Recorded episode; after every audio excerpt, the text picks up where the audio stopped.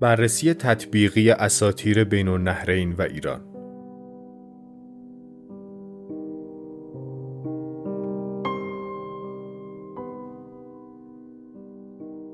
مدرس دکتر ابوالقاسم اسماعیل پور مطلق.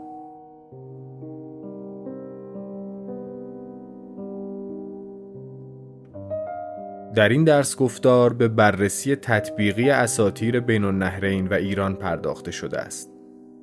این بررسی از آن جهت صورت گرفته است که ایران از روزگار باستان در مجاورت سرزمینی قرار داشته که اگرچه از نظر زبانی و حتی قومی و نژادی خیشاوند نیستند اما از نظر فرهنگی کاملا خیشاوند بوده و ریشه های مشترک بسیار زیادی دارند در حوزه اسطوره شناسی به عنوان مثال می‌توان به خدای خرد یا انکی در بین النهرین و خدای خرد یا اهورامزدا در ایران اشاره نمود.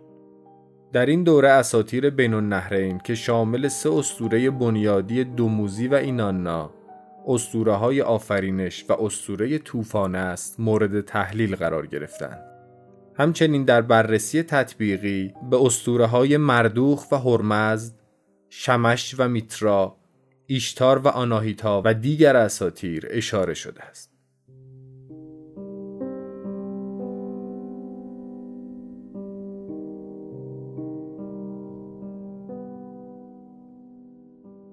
خیلی خوشحالم که بار دیگر خدمت دوستان هستم و مبحث دیگری رو در حوزه اسطوره و اسطوره شناسی با هم دنبال می‌کنیم. همونطوری که اطلاع دارید بحث تطبیق اساتیر بین النهرین و اساتیر ایران رو این, این ترم می‌خوایم دنبال بکنیم به دلیل اینکه ایران از روزگار باستان در مجاورت سرزمینی قرار گرفته که اگرچه از نظر زبانی و حتی قومی و نژادی خیشاوند نیستند اما از نظر فرهنگی کاملا خیشاوندم به گمان من. ریشه های مشترک بسیار زیادی دارند ولی خب زبان ایرانی جز زبان های آریایی است جز زبان های هندو ایرانی و هند اروپایی حتی ریشه های خیلی کهنترش. اما خب در بین النهرین ریشه های سامی و نژاد سامی یعنی ما نه خیشاوند زبانشون هستیم نه اصطلاح نژادشون. اما به دلیل مجاورت با یکدیگر و تعامل اجتماعی سیاسی فرهنگی که در درازنای تاریخ چند هزار ساله در مجاورت دیگر داشتیم خیشاوندی های فرهنگی و اشتراکات فرهنگی بسیاری به وجود اومد که باید اونا رو مطالعه بکنیم. من فقط به دو تا نمونه هم سرانگشتی اشاره بکنم. بعد به ریشه های تاریخی بین النهرین که بیشتر آشنا بشید ولی خب به حال خیلی از دوستان اساطیر ایران رو مطالعه کردن و از یا عمیقا و ما بیشتر به بین النهر می‌پردازیم. بعد به اشتراکات. این دو نمونهش که خیلی مشهوده یکیش خدای خرده در بین النهرین. این یعنی یکی از بزرگترین خدایان اساتیری بین النهرین یا اگر به فارسی بگیم میان رودان. زبان فارسی ظرفیت برای همه اصطلاحات داره. یعنی در آسیای میانه یعنی کشورهای مثل ازبکستان و تاجیکستان و بخارا اونجا میگن میان رودان. فارسی دیگه. بین نهرین میان رودان. یکی از خدایان بزرگش انکی. هست انکی. یعنی خدای خرد. و این خیشاوندی فرهنگی که عرض می‌کنم نظر مثلا انکی واژه آریایی نیست. خب؟ واژه سومری و بین نیست. ولی شما می‌دونید بزرگترین خدای ایران اهورامزدا هم خدای خرده. خب این آیا بگیم فقط از سر اتفاقه؟ خیلی چیزها از سر اتفاقه ولی خیلی چیزها در اثر تعامل فرهنگی و به اصطلاح تبادل فرهنگی است که ایجاد میشه یا شک می‌گیره. بیگمان یه خدای آریایی است. کسی در این نکته شکی نداره. یه خدای کهن ایرانیان سلام. از روزگار باستانه. خب؟ ولی فونکسیون یعنی کار کرد و خیشکاری که پذیرفته و تحول پیدا کرده تحت تاثیر انکی می‌تونه باشه که چه کارهای خدای خرد انجام میده. و چه کارهای اهورا مزدا مزدا که به معنی خرد و دانش هست انجام یه نمونه اینه حال بعدا مفصل در این مورد بحث خواهیم کرد. و یکیش هم ایشتار بابلی و آناهیتای اساطیر ایران. این نانا همون ایشتاره. این در واقع نانا که فرمودن این نانا سومریست و ایشتار بابلیست حالا بعدا باید تفاوت این اصطلاح سومر و بابل و آشور و اکد و اینا رو بشناسید که عمیق‌تر وارد این ماجراها بشید. این که وقتی میگیم اشتهار یعنی همون این نانا یعنی چی؟ یعنی اول البته این نانا بود بعد ایشتار شد.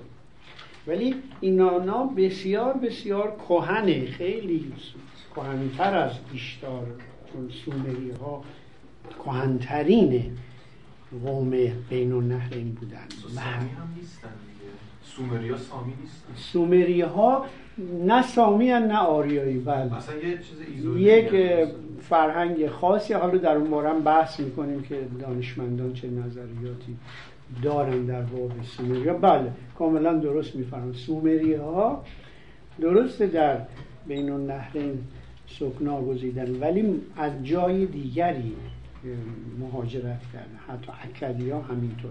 بنابراین بله سامی نیستن ولی در فرهنگ سامی زیستن.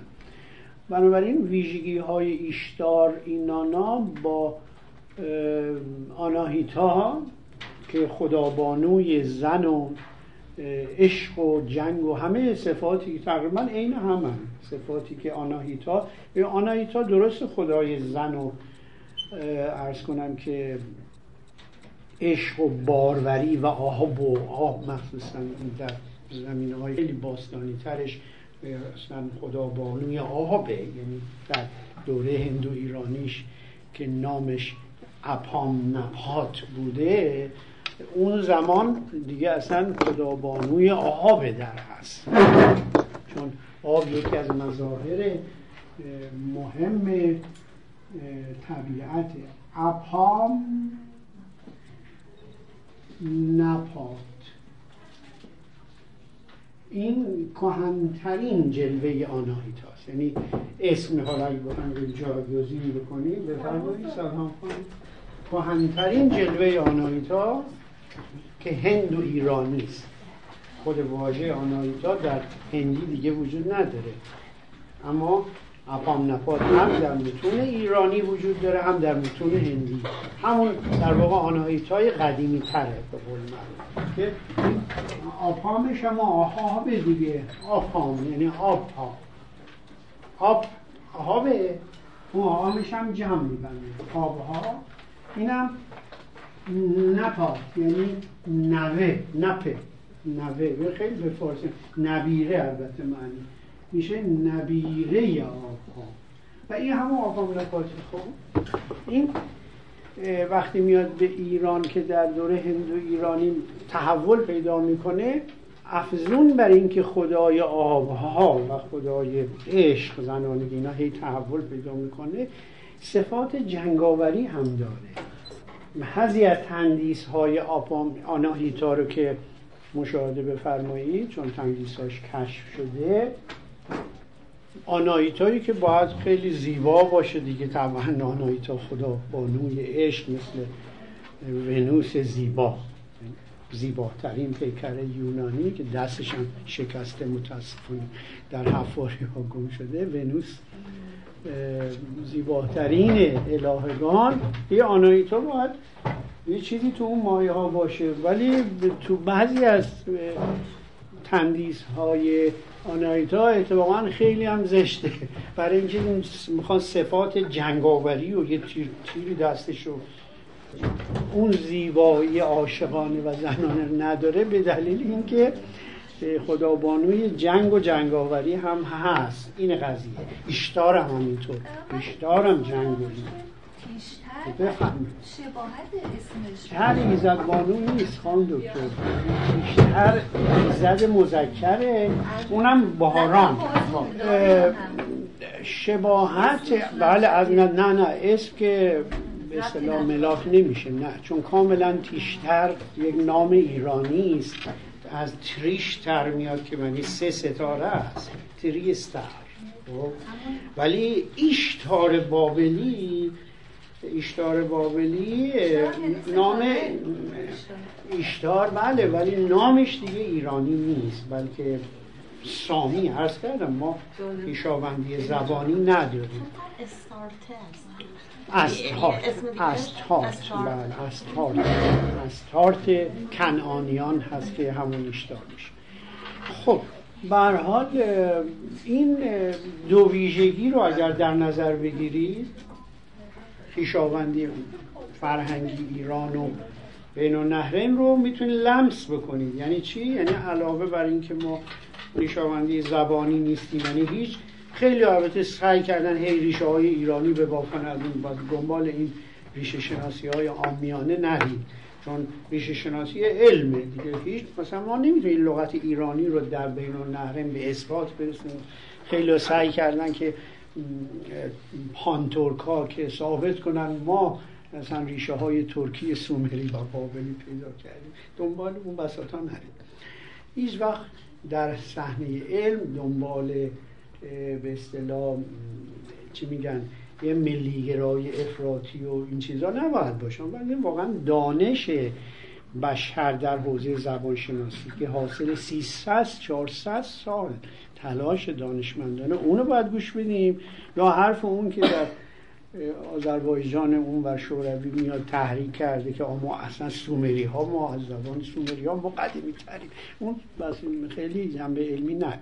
بر حال این مقدمه ای که عرض کردم برای اینکه حس کنید که بین النهرین بیگانه نیست. یعنی بگیم مثلا چون سامی هست و, و ارز کنم آریایی نیست. پس باید با یه چشم دیگری به اینها نگاه کرد. در مثلا چل پنجاه سال پیش پیش از انقلاب وقتی که استاد مرحومم مرداد بهار این نظریات رو مثلا که فرهنگ آریایی تحت تاثیر بین النهرینی خیلی مقاومت می‌شد. چی؟ حرفا چی داری میگی؟ خیلی مقاومت می‌شد. یعنی مخالفت می‌کردن با اینکه ما اصلا هیچ خیشاوندی با این مشت نمی‌دونم عرب سامی اینا هیچ خیشاوندی نداریم و تعصبات زیاد بود. بین حتی دانشمندان. و از نوشته های اون زمان و مباحثات اون دوره می‌تونید پی به این نقطه ببرید که ولی با مرور زمان که دانشمندان روسی و دانشمندان آلمانی هم به این نتایج رسیدن الان تقریبا این نظریه وجود داره که همون حرف مرداد بهار به اثبات رسیده که فرهنگ ایرانی فرهنگ آریایی تحت تاثیر فرهنگ آسیای غربی به طور کلی اصطلاحا میگن. ولی آسیای غربی خب بیشتر بین النهرین که مهد تمدن جهان باستانه. اینم در نظر بگیرید دیگه. اول ما خود بین النهرین رو بشناسیم بعد وارد, وارد اون بررسی های تطبیقی بشیم. خیلی منظم اگر پیش بریم. چون من خیلی گاهی پرتوپلا زیاد میگم. از هزاره چهارم میلاد پیش از میلاد. اسنادی در دسترس هست که در بین النهرین سکونت داشتن. خیلی ها یعنی هفت هزار سال پیش اسنادی هست که اونجا سکونت داشتن. بله در واقع تمدن بشری یکی از خواستگاه های مهم و پیشرفتش بین بدون شک. آره آره بله شهرنش وارد شهر هزار سوم وارد شهرنشین ولی سکونت داشتن در هزار چهارم پیش از میلاد ولی نوشته ها و این کتیبه هایی که ما اکنون در دسترس داریم مال هزاره سوم پیش از میلاد یعنی 6000 سال پیش نوشته خط و کتیبه اینا داریم. از 7000 در واقع تمدن کشاورزی در اونجا شروع میشه. اتفاقا همین درود عظیم دجله و فرات باعث این شگیری این تمدن عظیم میشه. من روز می‌خوام ولی ببخشید تو ایران هم این تمدن و شهرنشینی کوچیک تو تمدن قدیم ما مثل حالا جیرفت و شهر سوخته و اینا به همون قسمته. ولی بله. در واقع بلوغ خیلی درخشانش در سومر که در واقع با خطشون و اون داستان ها اتفاق افتاد اون خیلی آوستندینگه ولی تو ایران هم به همون تو همون زمان ها قبل از حتی آریایی ها بله چرا؟ فقط جیروف اینو بفرمایید. ایلام رو هم بفرمایید.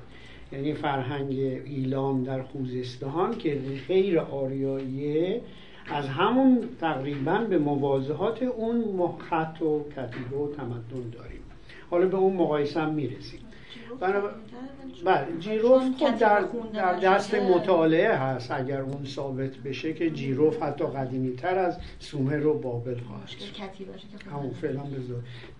به اثباتا ببین دانشمندان اول یک هیپوتز دارن. هایپوتزیس میگن. یعنی یک فرضیه ای فرضیه ای رو مطرح می‌کنن. این فرضیه تا موقعی که به اثبات نرسید با شواهد و دلایل متقن علمی تبدیل به تئوری و نظریه بشه اون وقت ما می‌تونیم دربارش بحث بکنیم. ولی مسائل جیرو فعلا در حد تحقیقات دانشمندان و باستانشناسان هست که یکیش اتفاقا ایرانی است که دیگه که سرستون باستانشناسان مورد مطالعه جیروف که ایرانی است در با فرانسوی ها کار خدمت شما رو بنابراین این تاریخ 6 7 هزار سال هزار ساله که در واقع کنار این درود کشاورزی شکل می‌گیره. و کشاورزی یعنی تمدن یعنی فرهنگ یعنی مدنیت. خود کلمه کشاورزی که می‌دونه اگریکالچر اصطلاح لاتینش چون اصطلاحات علمی رو همه رو از لاتین برداشتن. اگریکالچر کالچر که من کشاور اگری یعنی گیاهان و اینا و کالچر یعنی کشت کردن. بعد کالچر یعنی فرهنگ. یعنی کشاورزی و فرهنگ یک لغته. در لاتین نه در فارسی. در فارسی هم اتفاقا اگر بخوایم واژه فرهنگ رو بشکافیم فرهنگ فرا همون فرا یعنی جلو فرا رفت جلو رفت. اون هنگش از ریشه سنگ یعنی کشیدن. فرهنگ یعنی جلو کشیدن. معنی فرهنگ ما اینه. یعنی اگه صاحب فرهنگ شدی جلو کشیدی خودتو صاحب فرهنگ فرسنگ فرهنگ شدی. خب حالا بگذار بنابراین معادل اگریکالچر یعنی کشاورزی یعنی فرهنگ یعنی تمدن. و حتی همین کالچر رو هم اگر بشکافی کالچر خب که معنی هم کشت کردن مثلا فیش کالچر یعنی کشت ماهی. یعنی هم معنی کشت و کشاورزیه هم به معنی فرهنگه این خیلی جالبه. که ریشهش اصلا یکیه. ضمن اینکه اینم از توش در اومد. کالت یعنی آین در واقع دین. دین به معنی ریلیجن نه. یعنی آین های کهن و باستانی یعنی در واقع فرهنگ کشاورزی هم فرهنگ آورد هم دین. آین های اولیه. کالت. کولت کولت فرانسه. بنابراین خب مهم مطالعه منطقه ای که برات همه چی آورده هم کشاورزی هم کولت آورده هم فرهنگ آورده همه چی آورده میارزه که آدم دربارش اطلاعات داشته باشه. به ویژه که ما قرنها و قرنها همسایه یکدیگر بودیم و کوروش بزرگ ما فاتح بابل هست در حدود 539 قبل از میلاد مسیح. این در واقع جزی از امپراتوری ایران میشه. نه اینکه ما فقط همسایه هستیم بلکه بابل که جانشین سومر میشه بعد از بعد بعدها در عرصه های جدیدتر جز رو به ایرانه که بدون کشتار که معروفه شما همتون می‌دونید که کوروش بدون جنگ بدون هیچ کشتاری مثلا همه آزادی ها رو برای بابلی ها و حتی یهودیانی که اونجا مجبور شده بودن که به اسارت گرفته شده اینو همه رو آزاد کردن منشور آزادی بشر. اینا به حال و همینطور بعد از کوروش یعنی فقط زمان هخامنشیان نیست بلکه در دوران اشکانی یعنی باز ما شهر تیسفون در همین بین النهرین شهر ایرانی است تیسفون تیسفون می‌دونید چیه؟ همون تقریبا مدائنه. تیسفون یه شهر کوچیکی دیگه هم کنارش بود که این دوتا شدن دو شهر دوقلو کنار هم بعد مدائن یعنی شهر دوقلو دو مدائن مدینه در دو شهره. شده مدائن. و تاق کسرا اینا که شما در تاریخ ایران و ادبیات پس ما اصلا ریشه های فرهنگی هم در بین حریم داریم. تاق کسرا و ایوان مدائن و این مثلا یعنی و از همه مهمتر این که مانی رو ما در اونجا داریم. مانی بابلی. پس نمیشه اصلا ایران و بین النهرین رو جدا کرد. هرچند در ده ها و مثلا صد سال پیش به این ور خیلی از ایرانی هایی که خیلی حالا به قول معروف پانیرانیست های خیلی قدیم سعی می‌کردن کاملا جدا بکنن. اصلا ما هیچ خیشا ما آریایی هستیم. آریایی یعنی تله ناب. به هیچی آلوده نمیشه. این خیلی حرف روانه است. یعنی باید ایمان بیاوریم که فرهنگ ایران یه فرهنگ چی میگن چند فرهنگ مالتی کالچر یعنی به خاطر عظمت اون امپراتوری فرهنگ های به اصطلاح دیگری هم درش تنیده شده و نمیشه جدا کرد. توجه کرد نمیشه جدا کرد. اگر مانی رو یک پیامبر ایرانی محسوب کنیم مانی کاملا با مسیحیت گره خورده. شما چجوری می‌تونیم فرهنگ مسیحی عظیم بین النهرین و سوریانیان رو جدا بکنیم؟ یا حتی تحت بودایی و هندی رو جدا بکنیم؟ خب بنابراین این هفت هزار سال پیش که عرض کردم سومری ها میان به سومر خودشون اشاره کردن یکی از دوستان که سامی نیستن. خب اگه سامی نیستن از کجا اومدن؟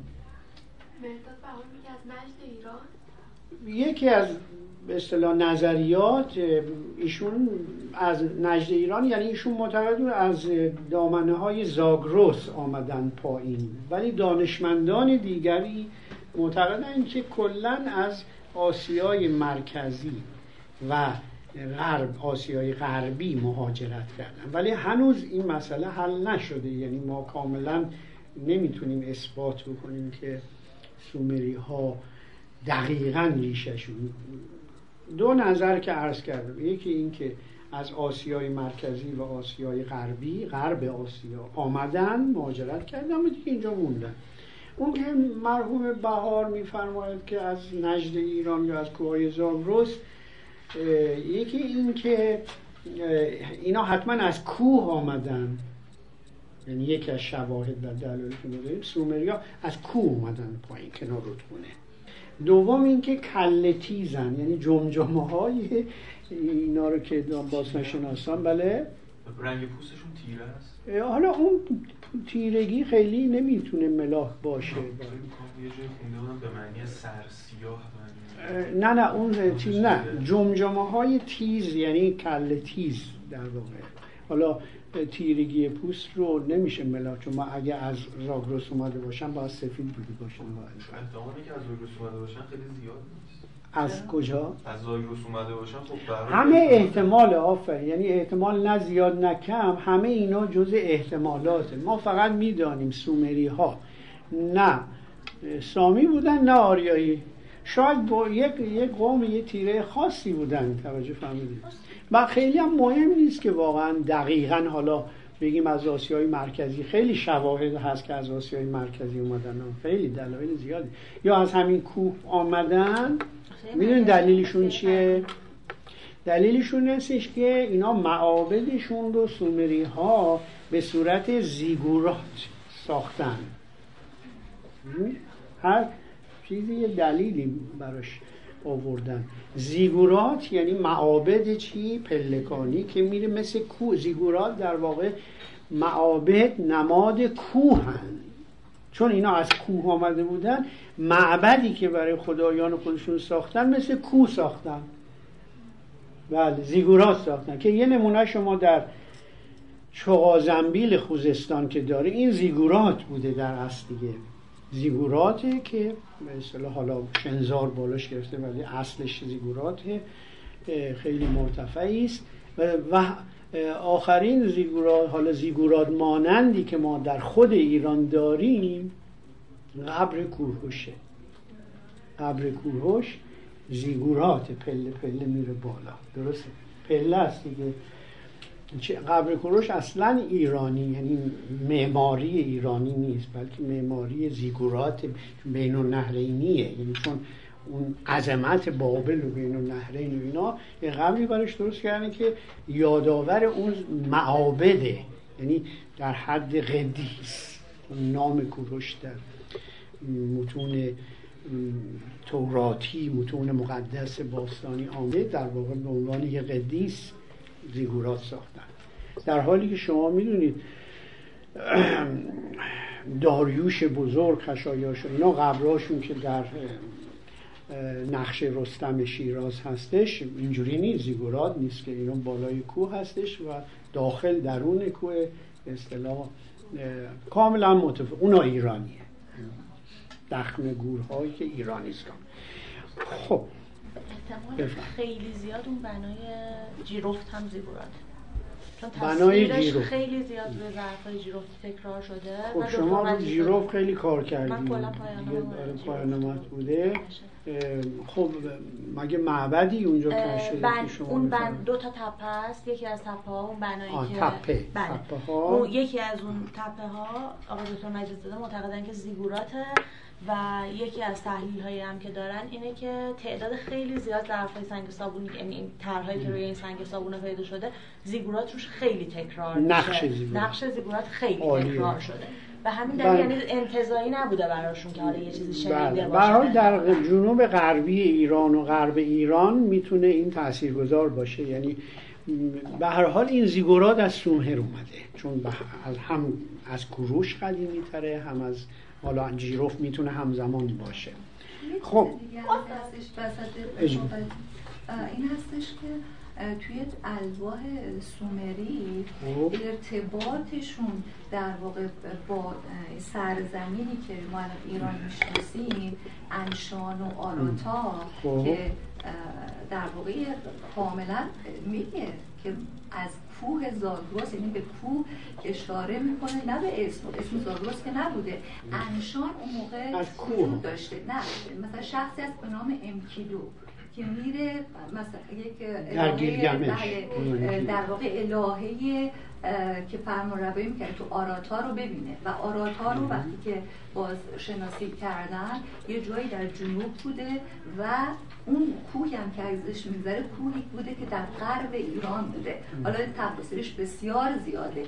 یعنی ارتباطاتی که از اولین در واقع شروع شدن این تمدن توی سومر با ایران وجود داشته. یعنی ما نمی‌دونیم ایران اونجا رفته اونا اومدن اینجا ولی اونا ثبتش کردن. و دقیقا هستش اینا. رفت و آمد داشتن در واقع بازرگانی داشتن خب اینا شما روح دکتر بهار شاد کردی اگر روشون زنده بود با این حرف شما خیلی شاد می‌شد. برای اینکه نظریه ایشون بود که خیلی اصرار بر اینکه سومری ها از لاگوس رفتن. خیلی خوبه که اگر این کاملا به اثبات برسه.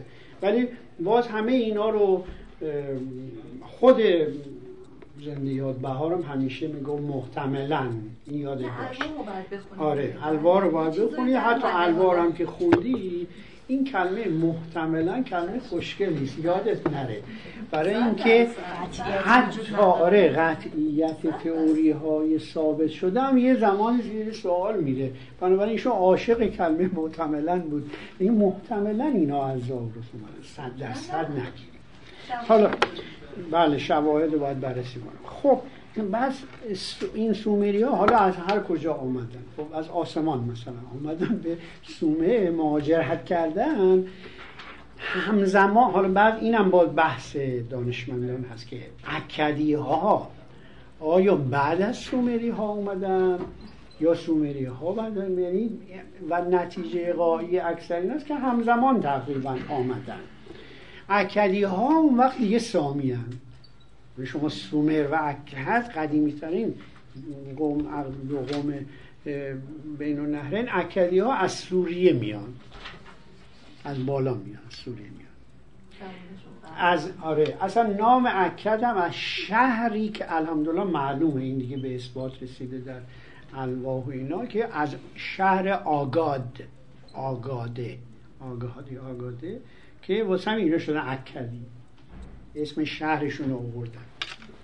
پس سومر و اکد کهنترین شهروندان یا به اصطلاح اقوام بین النهرینی سومری ها حالا احتمالا یک کمی کهنتر برای اینکه خط و نگارش مال سومری هاست. یعنی خط میخی. خب بعدا بابلی ها و آشوری ها اینا خط رو از سومر می‌گیرن. توجه فرمودید. بنابراین حالا ما بگیم همزمان سومری سومر اکهد در واقع میشه گفت که یک قوم غیر سامی با یک قوم سامی در جوار یکدیگر زندگی کردن. چندین شهر مهم داره سومر یکی اریدو شهر اریدو. شهرهای کهن و باستانی سومر اریدو نیپور. نیپور و اوروک که اوروک البته اسمش در ارخ در متون بابلی آمده ولی در کتاب های ما اوروک. ثبت شده چون انگلیسی ها اوروک می ارخ رو کردنش اوروک. مهم نیست. مهم این است که اینا مهمترین شهرهای سومر. پس نشون میده سومر فقط یک شهر نبوده. شهروندان یک شهر باشن. شهرهای مختلف که همه این شهرها خدایان خودشو داره معابد بزرگی داره. یعنی اصطلاح کاملا متمدن نسبت به اثار باستان نسبت به اون زمان در نظر بگیرید. متمدن کاملا. تاریخ تمدن رو که ویلدوران نوشته اولین جلد کتابش رو به نام مشرق زمین گاهواره تمدن. خیلی آدم با انصافی بوده. واقعا از نویسندگان غربی که یونان و روم رو گاهواره تمدن می‌دونن نه این شرقی های بربر و وحشی. در نوشته هاشون خیلی جاها اومده. بنابراین این مورخ بزرگ جهانی که تاریخ تمدن به بیش از 80 90 زبان جهانی ترجمه شد و تمام عمرش رو ویلدورانت بر سر این اثر یازده جلدی هر جلدش هزار و اندی صفحه با همسرش تمام عمرش رو بر این گذاشته جلد یازدهش دیگه خانمش میمیسته دیگه. آخر عمرش. بله. فیل و آریل دورانت آریل همسرشه. بله. مثلا راجع به تاریخ مصر نوشته نه اینکه از او کتابا فقط در رفتن مصر یه عمر زندگی کردن. تاریخ و تمدن رو بر اساس شواهد تحقیقات میدانی. بر حال ایشون سومر رو مهد تمدن جهان و گاهواره تمدن جهان می‌دونه. اکدی ها که در یک کمی شمالی تر زندگی می‌کردن در شهر بابل و کیش. این کیش ما رو بفرم. بابل و کیش و شهر خیلی نیست کوسا. شهر کوسا. اینجوری. مثل موسا می شهر بابل کیش و کوسا. کوسا شهری که با مانویت هم خیلی مرتبطه یعنی مانی در کنار نهر کوسا سکونت میگذین پدرش رو در تاریخ مانویت می‌خونید که این شهر خیلی تاریخی است. خب بنابراین هم سومری ها و هم اکدی ها شهرهای بزرگی شدن بابل هم به هر حال می‌دونید که یکی از شهرهای متمدن عصر باستان. اون اسطوره برج بابل در تورات اومده در کهنترین نوشته های توراتی و کتاب مقدس تحت عنوان برج بابل آمده بابیلیون تاور. که خلاصه اسطورهش اینه که بابل یعنی برج خیلی خیلی بلندی درست کرده بودن. بابلی ها خیلی مغرور شده بودن. برج به آسمان می‌خواستن برسن به خدا برسن. اینقدر این برج بلند. درست کردن که به خدا برسن یا به خدایان برسن. این غرور بابلی ها باعث میشه که این اسطوره پرورده میشه که خداوند کاری می‌کنه که اینا به هدفشون نرسن. چیکار می‌کنه؟ زبان رو. زبان اینا رو متفاوت می‌کنه. اینا که این این برج مثلا هزار طبقه رو ساختن تو هر طبقه که بودن زبانشون متفاوت میشه. این زبون اون نمی‌فهمه این زبون اون نمی‌فهمه. خلاصه اون برج سقوط می‌کنه. چون حرف هم دیگر نفهمیدن و اختلاف و نزاع و دعوا باعث سقوط برج بابل میشه و این اسطوره خیلی زیبایی است که اصلش در تورات اومده ولی در کتاب های اسطوره اینو نوشتن و در مخصوصا کتاب های زبانشناسی که وقتی میکن سرچشمه زبان رو بگن زبان از کجا وجود اومده این اسطوره رو نقل می‌کنن. بنابراین بابل یه شهر بسیار بسیار متمدن در روزگار باستان بوده. از نظر تجمل و اینا حتی از سومر یعنی اون شهرهای نیپور و لاگاش و اریدو اینا هم متمدنتر و چیزتر مرفه و حالتر بوده. بله. بفهمید قبل از این خارج بشیم. غرب ایران و بین النهرین از حدود ده هزار سال به این ور جوامع بشری توش داشتن زندگی می‌کرد صحبتی که الان داره میشه من توی صحبت دوستان دار دقت کردم. ما داریم در مورد تمدن صحبت می‌کنیم. سومر به عنوان اولین تمدن بشری. که حالا خط شده و ورزه و کشاورزی اکدیان همینطور. به نظر میاد مثل منطقه حالا خوزستان ایران که ما قبل از اینکه ایلامی ها رو داشته باشیم یک سری جوامع یک جانشین مثل مثلا منطقه دسپور مثل دهلوران ایلام. ما گروه هایی رو داریم و تپه هایی رو داریم که بسیار قدیمی از ایلامه.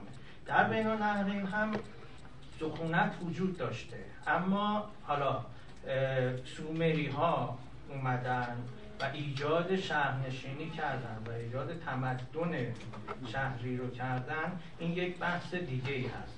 و فکر می‌کنم که بر اساس حالا اگر بخوایم نژادی نگاه بکنیم اکدی ها باید زودتر از سومری ها در منطقه حضور داشتن چون نژادشون اون منطقه است. نژاد سامی هستن.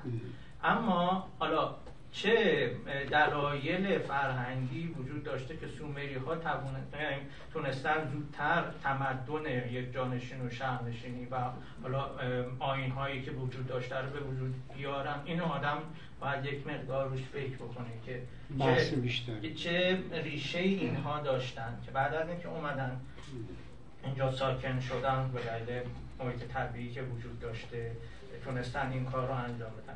به خاطر همین این رو باید در نظر بگیریم که این دوره هایی که داریم میگیم اینها تمدن های پشت سر همی هستن که باز ریشه در فرهنگ های قبل از خودشون صد درصد داشتن. بله حتما ریشه داشتن. یعنی می‌خوای بگی ریشه های تاریخی فرهنگی حالا در حد ابتدایی تر و زمینه داشتن. این می‌خوای بگی. کاملا درسته. یعنی حالا سومری ها تونستن خط و مثلا حتی ریاضی و هفته و ماه و سال این چیزایی که الان ما ازش بهرمند هستیم مثل مثلا 24 ساعت شبانه روز اینا همال سومری ها حالا چرا اکدی ها مثلا پیشتاز نبودن؟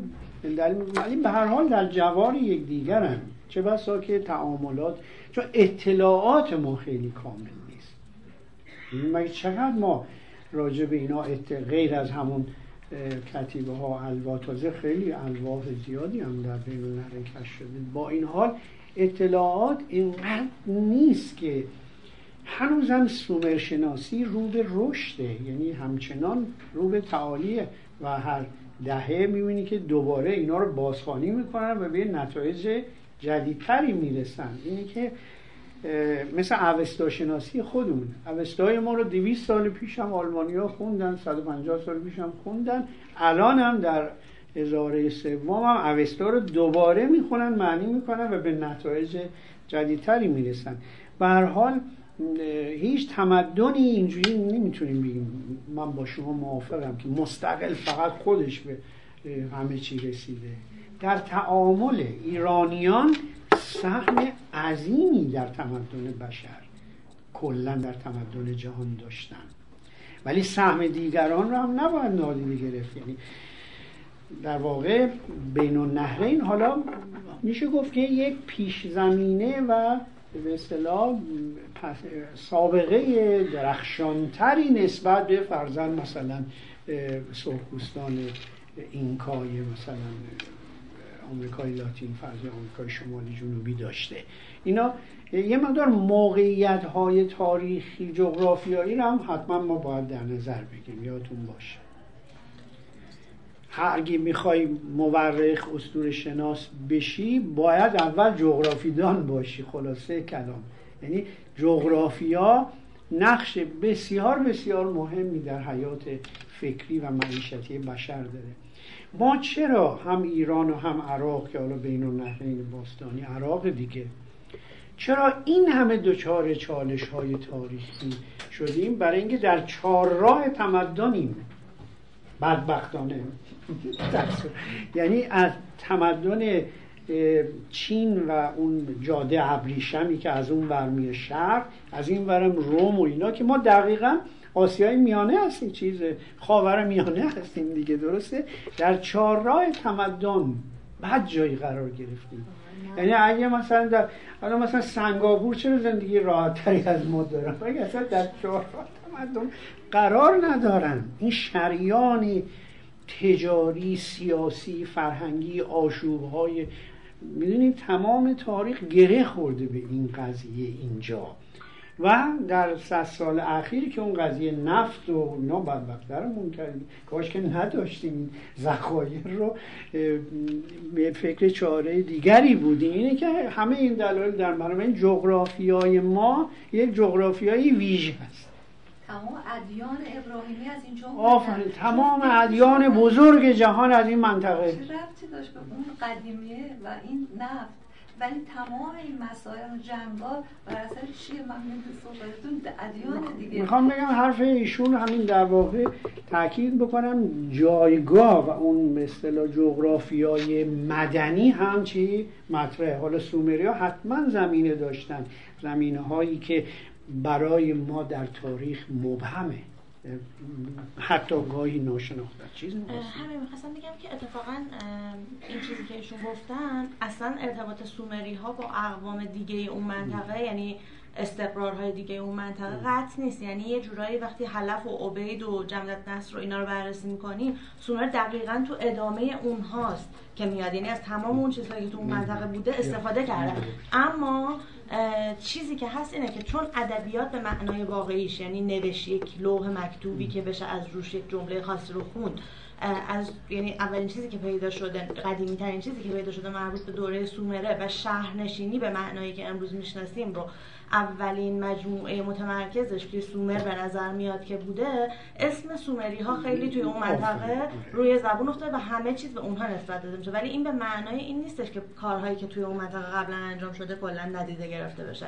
حتی ریشه های فرهنگی آینی مذهبیه چه سومر چه حالا مثلا جیروف که بررسی میشه خیلی خیلی قدیمی تره یعنی مثلا الان تو گوبکلی تپه یه سری نقش پیدا کردم که مثلا هم تو سومر اومده هم تو جیروفت اومده. یعنی حتی می‌تونیم اینجوری هم بهش نگاه نکنیم شاید محتملا که اینها لزوما از زاگرس اومدن یا مثلا چی. ممکنه اینا اصلا همشون اصلا نه همشون ممکنه یه ریشه مشترک فرهنگی قدیمی تری مربوط مثلا به ده هزار سال دوازده هزار سال پیش داشته باشن. بعد یه قومی باشن که یواش یواش حالا پراکنده شدن. یه سریاشون اومدن این و یه سریاشون رفتن اون و بعد حالا دوباره مثلا ارتباط برقرار کردن.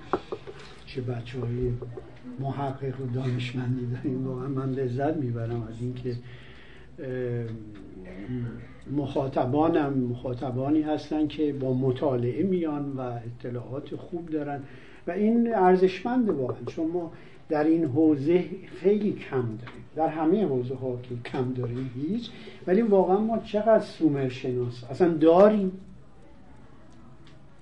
متخصص سومری در ایران که نداریم اصلا حالا خانم دکتر می‌خواد بره فرانسه متخصص سومری بشه خیلی عالیه واقعا خبر خوشحال کننده ایه. واقعا چرا ما نباید مثلا این متون بابلی که همجوار ما هست و مخصوصا در نوشته های پهلوی ساسانی ما که میراث فرنگی ما هستن بسیاری از کلمه آرامی هستن درست میگم؟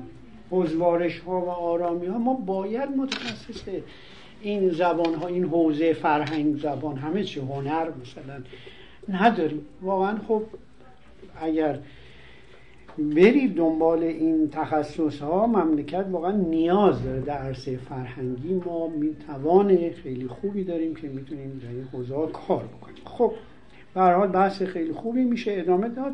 ولی خب این خط میخی که عرض کردم بعد که اینا یعنی همسومه رو اکد اومدن یه قوم دیگه اومدن به نام اموری ها این هم خیلی جالبه که اموری ها که توی متون لاتین آموریت می اینا اومدن با بابل یعنی پس این نشون خود این منطقه زمینه و چی میگن استعداد جذب فرهنگ ها رو داشته. این خیلی خوبه. به خاطر من فکر می‌کنم باز همون جغرافیایی نگاه کنیم به خاطر اون کشاورزی این دو رود عظیم که این امکانات معیشتی و فرهنگی. ببین فرهنگ بیمایه فتیره یعنی فرهنگ پول می‌خواد فرهنگ ثروت می‌خواد. کشور بدبخت میشه. صاحب فرهنگ میشه. این یه واقعی. به خاطر اون دو رود شریان عظیم دجله و فراته که هی مثلا آموریا میان اکدیا میان فلان. می‌دونی چی میگن؟ همیشه در تمدنهای بزرگ جهان دنبال یه رودخونه بگردید خلاصه مطلب. آره. مثلا در مصر رود نیل. اگه رود نیل نبود که اصلا تمدن مصر معنی نداره. چی میگن رود زرد در چین عظمت میلیاردی چین. اون رود زرد رودها مقدس هم رود سند آفرین در هند که نام خود هند از نام این رود سند. هند سند یکی هست و رودهای دیگه بریم مطالعه کنید چیزهای جدید کشف کنید. هر جا که پای تمدن بشر یک آثاری تاریخی چیزی داره. بدونه که یه رودخونه بزرگی اونجا داره. واسه همین اینا رودها جز خدایان و عمدتا خدا بانوان معنس بودن.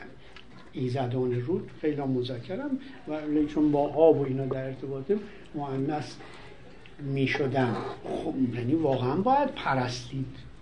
رود رو رود رو دست کم نگیرید این که این هی آموری ها میان بابل و چی میان؟ حتما اونجا دنبال نعمت و ثروت و اینا بوده که پشتش فرهنگ ظاهر میشه. حتما بودش من شکی ندارم.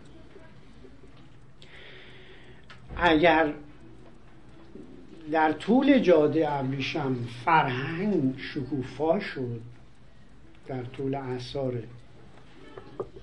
هزارها.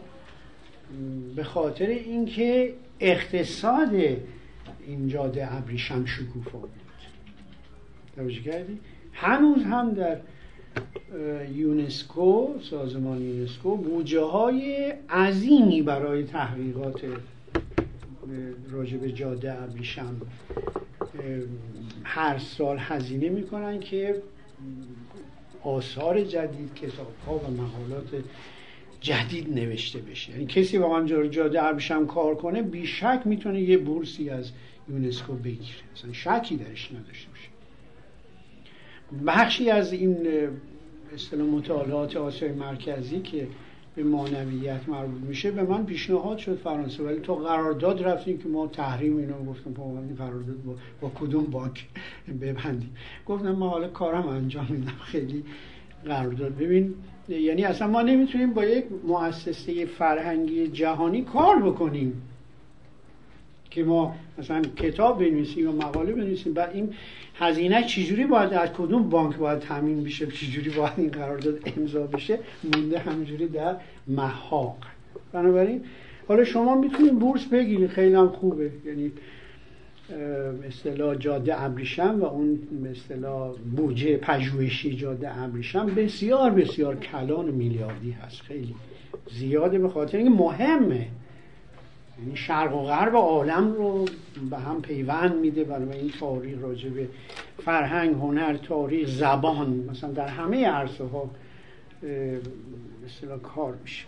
خب این آموری ها که بابل اومدن بعد شما یک شخصیت خیلی مهم رو حتما می‌شناسی همورابی همورابی از تو دل این اموری ها در میاد و یه دفعه میشه رهبر بابل. اسمش هم همورابیه که این کتیبهش هم در بله در موزه به اصطلاح ملی ایران. بدلیش البته اصلش رو بردن به پاریس قانون همورابی در اینجا کش شد و در موزه ملی ایران نگهداری می‌شد که بعد بردن. البته صحبت 70 80 سال پیشه که اصلش رو بردن به فرانسه. یه بدل درست کردن. سنگش هست بریم ببینم بدلیشو. در موزه این بدلیشه اصلش خب وقتی که ما میراث فرهنگی ما نمی‌تونه این کفایت رو نداره که نگهداری کنه خب خیلی هم خوبه که در موزه لوب نگهداری میشه. و سرنوشتش دوچار اون سرنوشت الواح گلی به اصطلاح مال دوران حقامنشی که حدود 70 80 سال پیش کش شد. در دوره رضا شاه کش شد و اینا جعبه زده بودن. در انباری میراث فرنگی است که این خیابون میدان آزاد خیابون آزادی این میراث فرنگی. خب؟ این آخر سال بود داشتن گردگیری می‌کردن. کارگره این تقریبا یک صندوق چوبی بود که یه من خاک روش نشسته بود. اینو جز اسقاط آورد کنار جاده به عنوان اسقاط. این شکسته بود این تخت چوبی در آوردن یه الواح الواح تخشم شده این هفته سال تو انباری اونجا افتاده و من خودم اون زمان در پژوهشگاه میراث فرهنگی کار می‌گیرم که میگم دیده های منه نه شایعات. خب وقتی ما اینجوری با میراث فرهنگیمون برخورد بعد اینا استاد پروفسور عرفعی رو آوردن نشستیم الوا رو خون که به عنوان آشغال گذاشته بودن سر کوچه. این همورابی لو همورابی که حالا بدلشون ما داریم اینجا. برید ببینید خیلی هم خوبه. 500 سال بعد یعنی در 1700 پیش از میلاد آشوری ها میان. پس به ترتیب میشه سومر اکر حالا سومری ها رو مقدم اکثر کتاب ها سومری ها مقدم میشن ولی خب همزمان تا یه حدی مقدم. سومر اکر درسته؟ بعد بابل بعد آشور. آشوری ها در واقع متأخرن. بعد از آشور یک تمدن جدید بابلی دوباره شکل می‌گیره که بهش میگیم امپراتوری نوین بابل. بابل در مورد ایلام هم میگن مثلا ایلام پروتو ایلامیت یعنی ایلام متقدم ایلام میانه ایلام نو. اینجوریه تقسیم می‌کنن. بنابراین این بابل نو دیگه با اون بابل باستان که جانشین سومری ها شدن یک کمی تفاوت داره. این امپراتوری جدید مال 650 پیش از میلاد. جدیدتر دیگه از اون 3000 و 2000 و اینا. اون بابلی های کهن 2000 1800 سال. و این به اصطلاح پادشاه این دوره رو همتون می‌شناسید نبوکد نصر که این مادر بزرگا و پدر بزرگا ما می‌گفتن بخت و نصر. کسی بد اخلاق بود میگه بخت و نصر بد اخلاق خیلی. این همون نبوکد نصر اسم اسمش نبوکد نصر نبوکد نبو نبو نبو خودش معنی خدا اینا بوده. نبو کرد نصر با سال آره، نبو کرد نصر همون بخت و نصری که احتمالا شنیدی این همونه. در رأس این بابلی های جدید قرار تمدن خیلی خیلی گسترده ای داره. یه کمی که جلوتر میای از 650 میشه 539 از اون تاریخ هایی که خیلی مهمه و اون کوروش و فتح بابل. دیگه این خیلی جدیده نسبت اون زمانی که داریم صحبت می‌کنیم. 500 حالا 500 500 قبل از 539 دقیقا. یعنی همون که هخامنشیان دیگه بنیاد هخامنشیان. ولی ما پیش از کوروش بی تردید در دو یعنی یکی از تعاملات ایران و بین النهرین از دوره مادها هم شروع شده. یادتون باشه دوره مادها.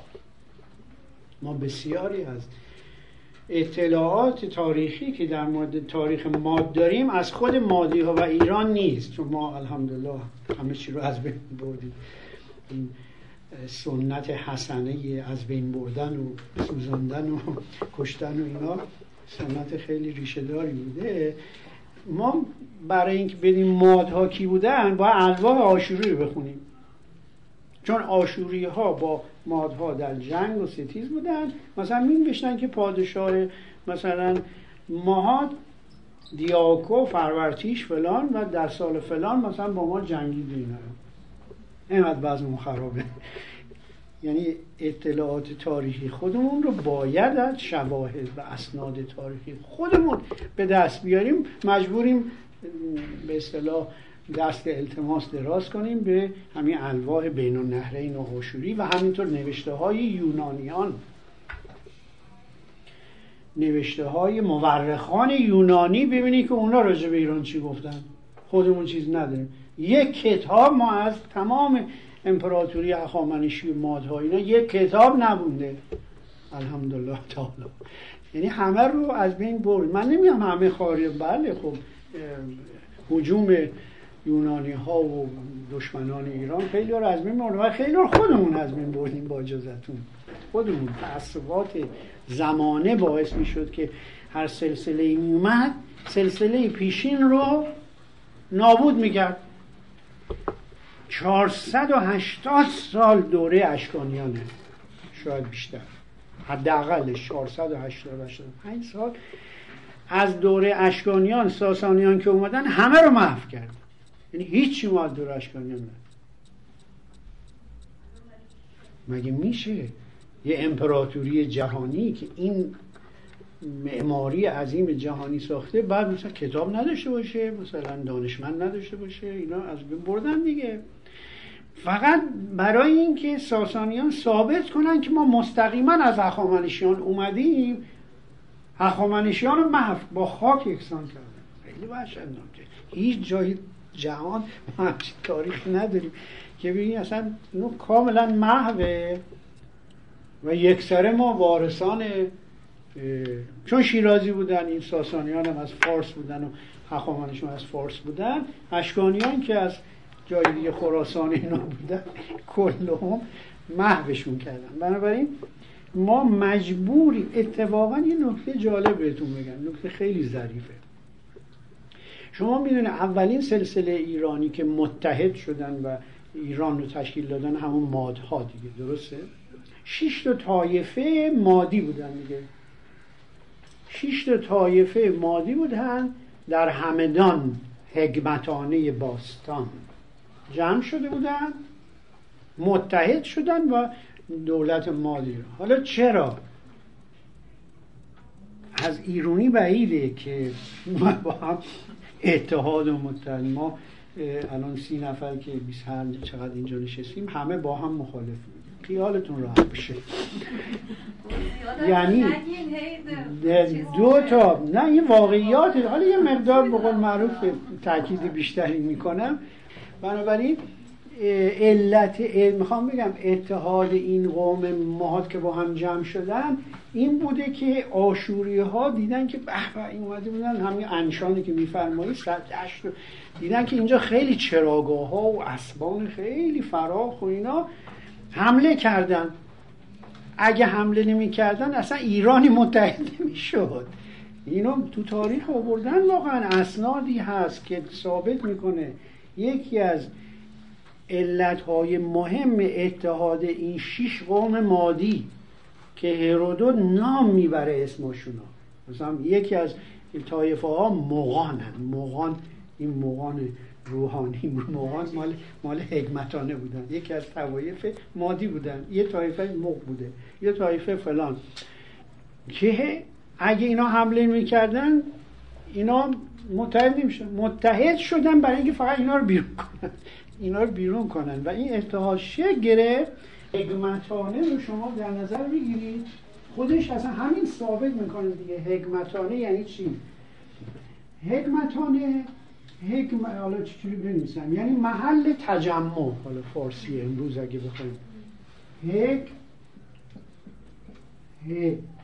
حکمتان خب این گمش که اینجا می‌بینید گم یعنی آمدن.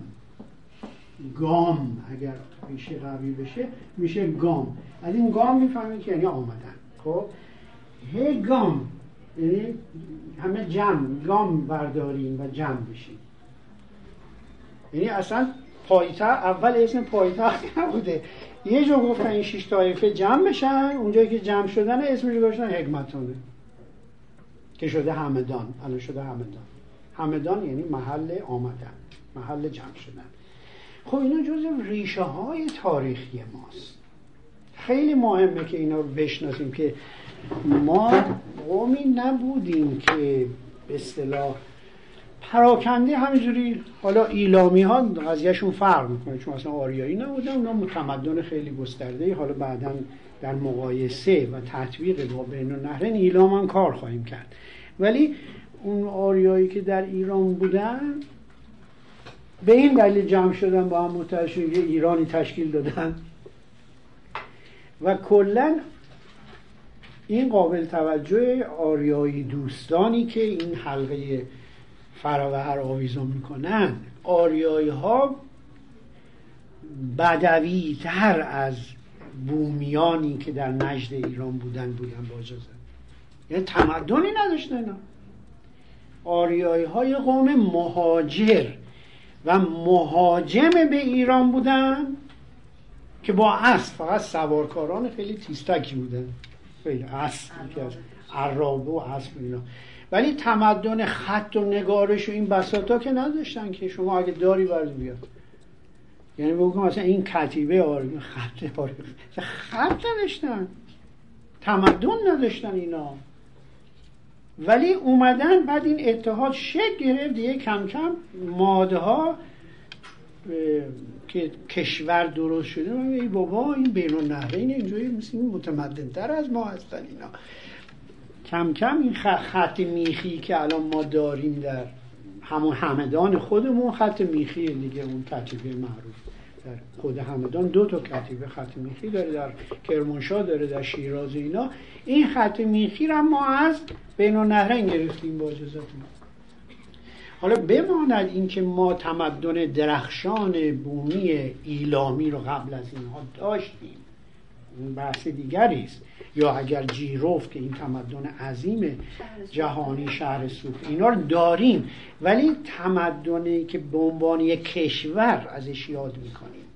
این شکل یافته به عنوان یک کشور از همون دوره ماد هاست تاریخ ایران. مثلا تاریخ ماد بعد هخامنشیان بعد اشکانیان ساسانیان و دوره اسلامی. در واقع کلیتی که ما بنابراین همه این دوره ها ما تعامل داریم با بین به این دلیل شناخت فرهنگ حالا خدایان سومری اینا همه رو باید بحث کنیم. فعلا مقدمه تاریخی فرهنگی شده دارم که چه اسطوره هایی داشتن چه خدایانی میپرستیدن هنرشون چی بوده اینا رو باید بگیم که در واقع ما از همون دوره در تعامل با بین النهرین بودیم. برای اینکه اینا خیلی خیلی قبل از ما بودن. سه هزار قبل از میلاد بودن. مادها مال 800 قبل از میلاد هستن. 600 تا 800 قبل از میلاد مادها هستن. صحبت سه هزار سال پیش از میلاده که خدایان میپرستیدن معابد داشتن ریاضیدان و منجم و نجوم همه از بین النهرینه ریشه های نجوم بعد از حکمتانه همین ایلامی ها که عرض کردم فقط اشاره بکنم ایلامی ها در خوزستان صاحب تمدن بسیار کهن و باستانی بودن و درست درستتر این هستش که ایلام رو با علف بنویسیم. اگر با عین بنویسیم هم غلط نیست ولی تلفظ بابلیش هست. این تلفظ غیر ایلامیش هست. بنابراین بهتر دانشمندان الان با الف ترجمه این درستش خط ایلامی و خدایان ایلامی یعنی خدای بزرگی داشتن مثل اورامزدا. بی تمدن نبودن. خدای بزرگی به نام اینشوشینک. شوش اسم شهر شوش از نام اون خدا گرفته شده. اینشوش اینک. و خدایان دیگر خدا بانوان و ایزد بانوان و الاگان خیلی اون یه جلسه باید در اختصاص بدیم به ایلامی ها فعلا دارم فقط اشاره بکنم بفرم الف دیگه. بله با الف صد درصد. این دیگه قطعا با الف باید بنویسیم چون آشوری ها خودشون قوم مستقلی هستن و آسور درست ترش آسور بوده که ایران هم آسوری هایی که ما داریم پیشاوندان هموطنان آشوری داریم اینا شاخه ای از کلدانیان سوریانی هستند که اینا به حال در طیف مسیحیت در واقع قرار گرفتن. من خودم استاد آشوری داشتم استفان پانوسی که الان در امریکاست ایشون آشوری بود یعنی اصلا دین مرامش و زبانش آشوری جز مترجمان کلیسای به اصطلاح کلا شرق خیلی درجه یک بود. همین کتاب تورات انجیل رو بخشیش که این جز اون مترجمانی بود که 80 تا زبان بلد بود و به ما زبان آرامی درس این دفعه پیداش کردم تو این به اصطلاح اینترنت که چیزی در حد 80 90 سالشه. که استفان اون موقع بچه ها نمیفهمیدن مسخره می‌دونن بگد کفا چون این حرفایی می‌زدن نمیفهمیدن چی میگه. مثلا یه لغت و ریشه سوریانی عبری بابلی سومری چیزا می‌گفت می‌دونی؟ اصلا دریایی از دانش بود و اون موقع اول انقلاب رفت. اینایی که هم سوری خود این آشوری می‌گفت که ما به آره جز مسیحیان کلدانی هستیم. شدیم خود آشوریا که همون به ادیان قدیم بودن درسته؟ واقعیتش اینه. یعنی خداهاشون خدای آشوره. یعنی باز مثلا آشور نام خدا هم هست. مثل میگیم شوش نام خدا هم هست. این خیلی جالبه که نام خدا رو روی همون شهر خودشون میذاشتن. بنابراین اینا در اصل پیگنیست بودن. یعنی جز مثلا ادیان باستانی بودن. ولی در اصطلاح ایران که به عنوان یه اقلیت مذهبی برای اینکه ماندگار بشن جز کلیسای کلدانی شدند. توجه فرمودید که الحمدلله نجات پیدا کردن یعنی جز فرقه های زاله نیستن. یعنی جز ادیان رسمی مملکت همه آشوری ها هستند نماینده دارن. بنابراین این از این نظر خودشون رو به کلدانی ها متصل کردم که برای بهاش خب. بعد از این دوره کسرا انوشیروانی که تعاملات ایران و ساسانه میگیم خب ظهور اسلام و تعامل ایرانیان و عرب این ریشه های فرهنگی ایران و بین نهرین رو عمیقتر کرد. خیلی عمیقتر کرد. به طوری که دیگه تاریخ دوره بعد از اسلام رو ما از ادبیاتش هنرش خطش زبانش هر چی رو در نظر بگیری دیگه همه چی با بین النهرین و همون سامی که اصطلاحی روزگاری قبولش نداشتیم گره خورده چه بخواید چه نخواید. بنابراین این هم یکی از ویژگی های فرهنگی شگفتآور ایرانیانه که یک آریایی. یعنی میگه این زبانش هندو اروپایی تو چجوری مسلمون شدی؟ زبان هندو اروپایی فرهنگ زرتشتی مانوی مزدکی فلان. بعد زبانش آمیخته میشه با زبان سامی و عربی که الان تقریبا میشه بود که 50 60 درصد درصد بالایی از زبان فارسی عربیه. چه بخوای چه نخوای. چه هر چقدر بخوای عربی زدایی بکنی نمیشه. خیلی هم می‌خوان این کارو بکنن. ولی نمیشه. تعصبه زبانشناسی مدرن میگه که اتفاقا زبانی که پر از واجه های غرزی هست متمدن تره این برعکس این تعصبات. توجه میفرمایید؟ چی فرمودید؟ غنیتر میشه. یعنی شما اگر که زبان انگلیسی یا آلمانی رو از نظر زبان شناسی تجزیه تحلیل بکنیم هفتاد درصد لغاتش اصلا زبان لاتین و یونانیه. یعنی از اونجا گرفته وام گرفته. وگرنه اینقدر غنی نمی‌شد.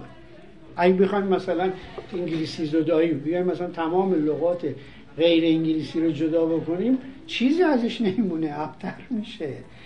توجه کردیم بنابراین اینکه این دوره رو به این صورت نگاه بکنید که تاریخ ایران با یعنی تعاملش ما میگم با بین النهرین بعد از اسلام ده برابر میشه. چون بخوای عرفان اسلامی و عرفان مسیحی عرفان گنوستیک همه اینها در این منطقه بین النهرین شکل گرفته بعد به ایران میاد.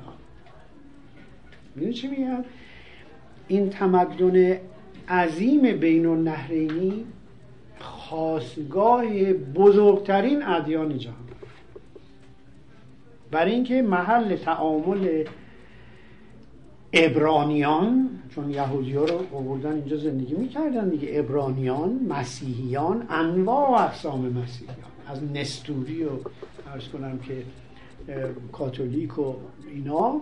بعد اینا یه دفعه مجاور شدن با ادیان بزرگی مثل دین زرتشت. و دین مانی که همه اینا قرنها و قرنها این منطقه در تعامل فرق چه بخوان چه نخوان اینا حالا ما مباحثاتشون رو داریم. مباحثاتی که بین اصطلاح بزرگان این ادیان متعدد الحمدلله نمیکشتن همدیگر رو تو سر همدیگر رو. میشستن مباحثه می‌کردن. و این نتیجه گفتگوها و مباحثاتش وجود داره الان. به زبان سوریانی به زبان یونانی به زبان قبطی یعنی از مصر و سوریه و اینا. اصلا یک منطقه شگفتآوریه واقعا. این منطقه عظیم جهانی است که بعدا که به اصطلاح یونان و روم بسیار بسیار وامدار بین النهرین و مصر و ایران هست. اینجوری باید نگاه کرد. درسته که تمدن در یونان و بعدا بعد از عصر مسیحی به رومی ها می‌رسه دیگه. از یونان فلاسفه یونان شروع میشه. اینا همه مال قبل از مسیحه. بعد از مسیحیت میفته دست رومی ها ایتالیا و مسیحیت میاد و فلاسفه دیگه می‌کشن این و یونان کوچکتر و کوچکتر و مثل کشور معمولی امروز یونانی میشه. اینجوریه. بنابراین به, به روم که می‌رسه ایتالیا میشه رونسانس از توش فواره می‌زنه میاد بیرون.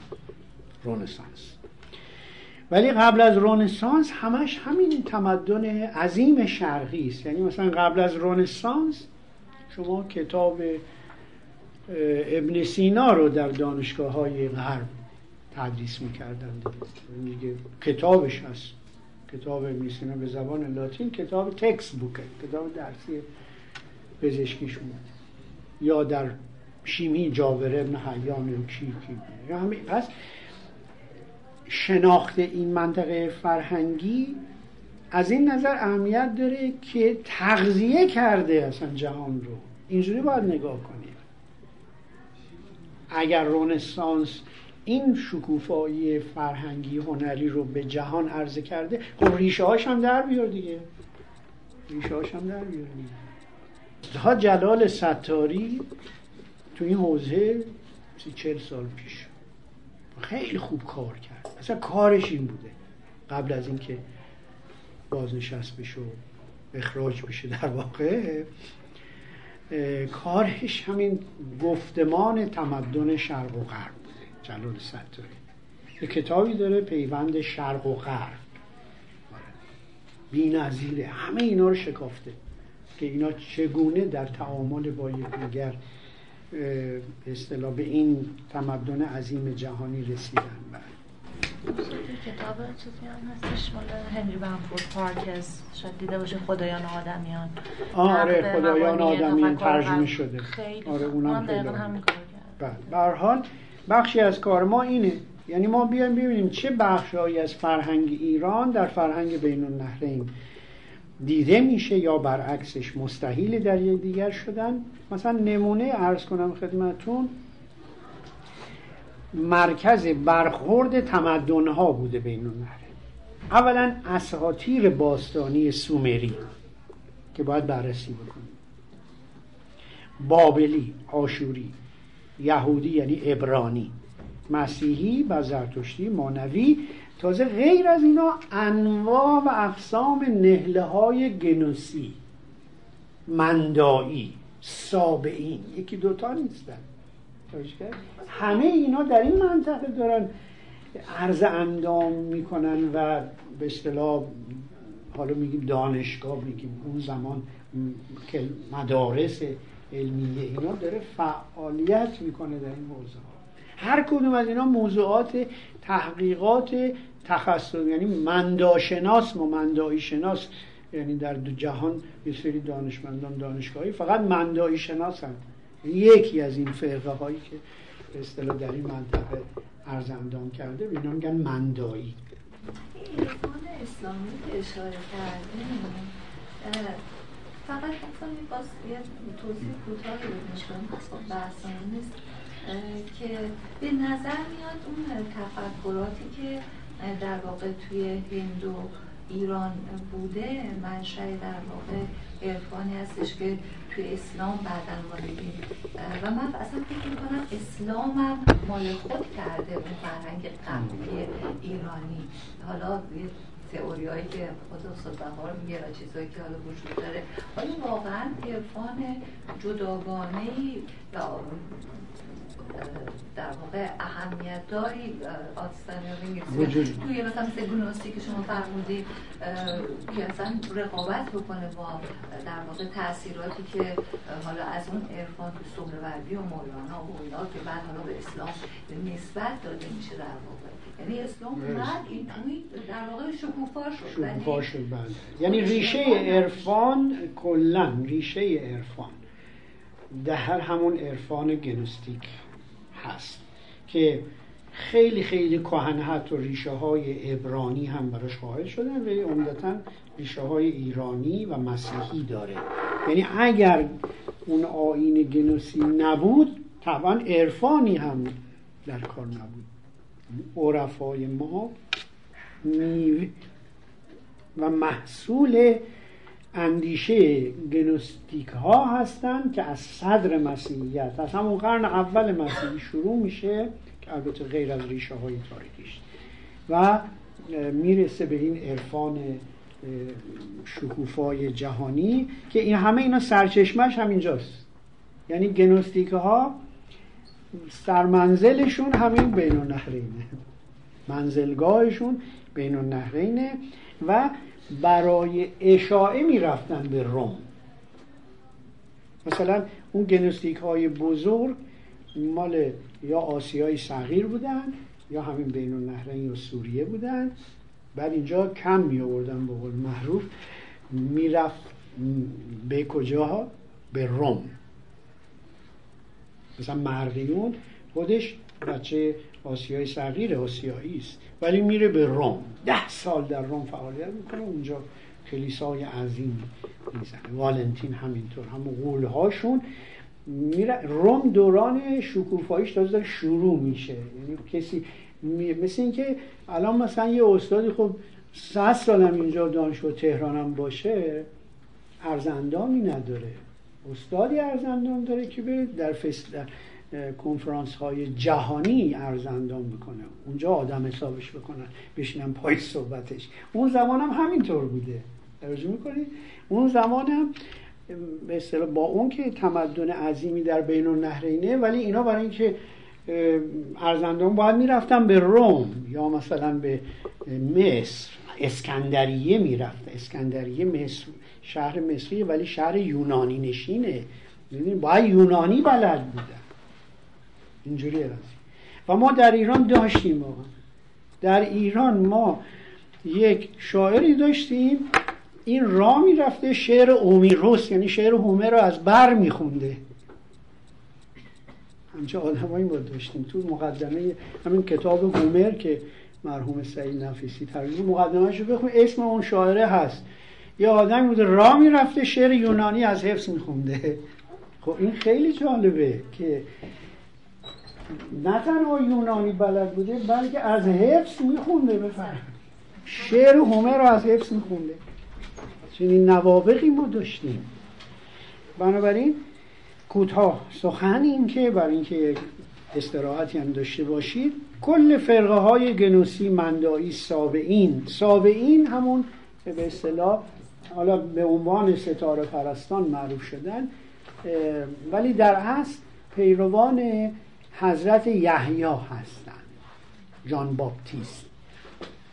حضرت یحیی که مسیح رو غسل تعمید داده بود این خود یه فرقه ای هستن که سابق غسل می‌کنن و در خوزستان ایران و در عراق اینا هنوز در سوریه اینا سابقین هستن و در قرآن هم اسم سابعین و سابعون اومده دیگه جز حالا ستاره پرست ولی واقعا ستاره پرست نیستن بلکه جز همین فرقای گنوستیکن و غیر از این بین النهرین این گستره فرهنگی با آسیای صغیر که همون ترکیه امروز هست اونم دریایی از تمدن و هنر و فکر و اندیشه و فلسفه و اونو هم دست کم نگیرید اونجا.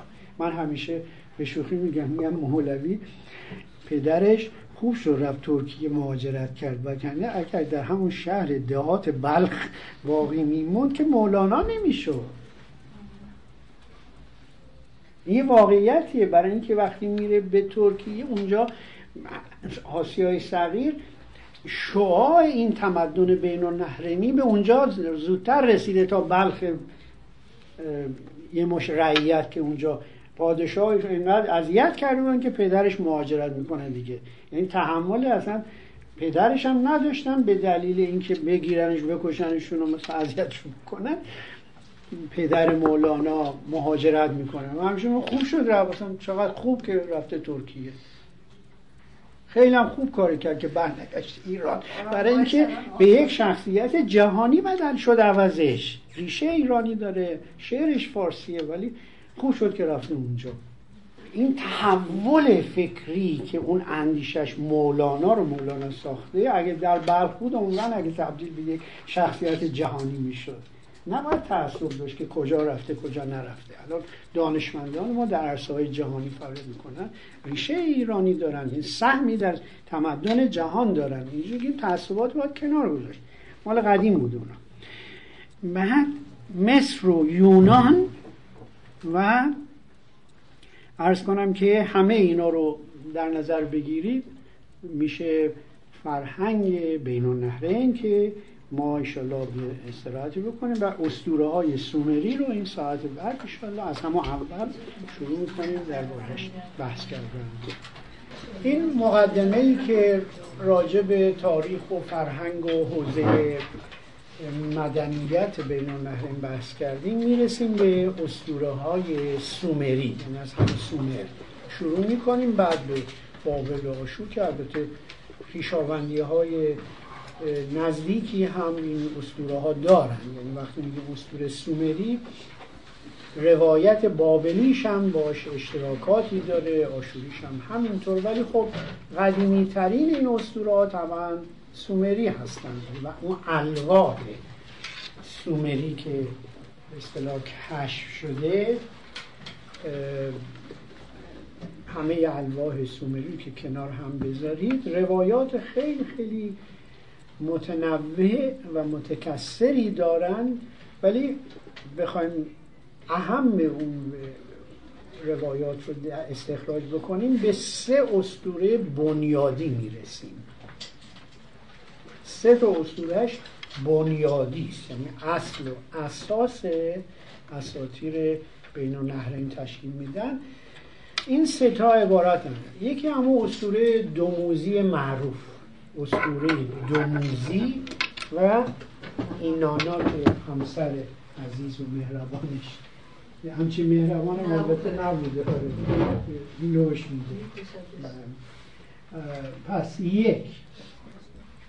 اسطوره دوموزی بهتر با پیش بگیم با واو میشه دوموزی و اینانا. این نون دومش دیگه تشدید داره. اینانا. اینانا. دوم استوره آفرینش خیلی مهمه دیگه آفرینش کیهان. در واقع اسطوره های آفرینش بنیادی ترین اساطیر جهان. هر ملتی و قومی که اسطوره داره محور اون اسطوره هاش اسطوره آفرینشه که باید باشه. و سوم اسطوره طوفان. این سه تا اصل در اساطیر سومری اکدی بابلی کلا بعدا مثلا دیگه تاثیر می‌گیرن. اصل. خب و هر کدوم که رسیدیم امروز بررسی می‌کنیم ببینیم به کجا می‌کشه. این سه اسطوره که عرض کردم اصل مثل سامی اصطلاح گرفتن از سومر گرفتن. حالا چه ریشه های به قول ارژن که ریشه های ما قبلی سومری ها داشتن که احتمالا داشتن و زمینه فراهم بوده برحال اصل سومری داشتن بعد سامی شدند. داره یعنی بعد بابل روایت بابلی شد داریم. روایت آشوریش گسترده تر جدیدترین روایتش همون روایت آشوری است که مال 700 800 قبل از میلاده. ولی روایت سومریش مال 3000 قبل از این 3500 قبل از میلاده که هر دوره ای هم که حالا استنساخ می‌شد یا به صورت کتیبه تکثیر می‌شد یه چیزی هم بهش اضافه می‌شد. مثل مترجمان قدیم و کاهن ما که در دوران مثلا هزار سال پیش محمد ابن جریر تبری پدر تاریخ و از مورخان بزرگ ما این در واقع اطلاعاتی که از مثلا دور تاریخ ساسانی و روایات تاریخ ساسانی از متون پهلوی باقی مونده بود که مثلا ابن مقفع اینا رو ترجمه کرده بود اینا رو می‌گرفته بعد خودش هم چیزهایی بهش اضافه می‌کرده و میپرورانده. چون در اثار باستان فکر می‌کردن تاریخ یک داستان و سرگرمی است. اینجوری فکر می‌کردن. واسه همین خیلی هم جذاب مثلا بیشتر آمیخته به افسانه و استوره و اینا شد. یعنی تاریخ نابی که تاریخ علمی که ما امروز بهش قائلیم که نبوده که. تاریخ امروز یعنی مثل علم فیزیکه. فرق نمی‌کنه باید اثبات بشه. یعنی شما وقتی میگی فلان چیز در هزار دوم قبل از میلاد یه کتیبه باید کشف بشه باید اثبات بکنه.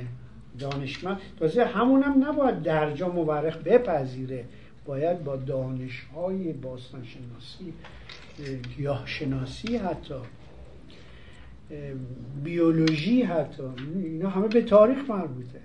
مثلا ما رشته داریم بیولوژی باستان شناسی آرکئولوژی. مثلا خود فقط باستان شناسی انواع اقسام ریشه شیمی باستان شناسی مثلا بنابراین تاریخ امروز اینجوریه. ولی در اون زمان مورخان فکر می‌کردن هرچی قصه جذابتر و به معروف استورهی تر و افسانه‌ای باشه تاریخه. این کاملا متفاوت بوده برداشت و. بنابراین ما باید ببینیم که از خلال اون روایات داستانی که شده یه تاریخ واقعی ازش استخراج بکنیم مسلما یکی از کهنترین متون سومری الواسومری همون داستان گیلگمشه دیگه درسته؟ گیلگمش واقعا پادشاه اوروک همون شهری که نوشتم اوروک بوده پادیه آدمی بوده به نام گیلگمش پادشاه اوروک بوده. ولی در روایت استورهی گیلگمش ده تا چیز دیگه هم بهش اضافه می‌کنه. مثلا این یک سومش نمی‌دونم زمینی دو سومش آس مادرش از خدایان. اینا دیگه جز درآورده های اون داستانهایی که جذاب بکنه. اون ایشتاری که بحث شد اظهار عشق می‌کنه به گیلگمش و این رد می‌کنه بعد اون مثلا ایشتار اون گاو آسمانی رو همه دیگه داستانه. دیگه فاکت تاریخی نیست. و شما استوره می‌خونید برای اینکه از ورای استوره حقیقت و تاریخ رو کشف کنید.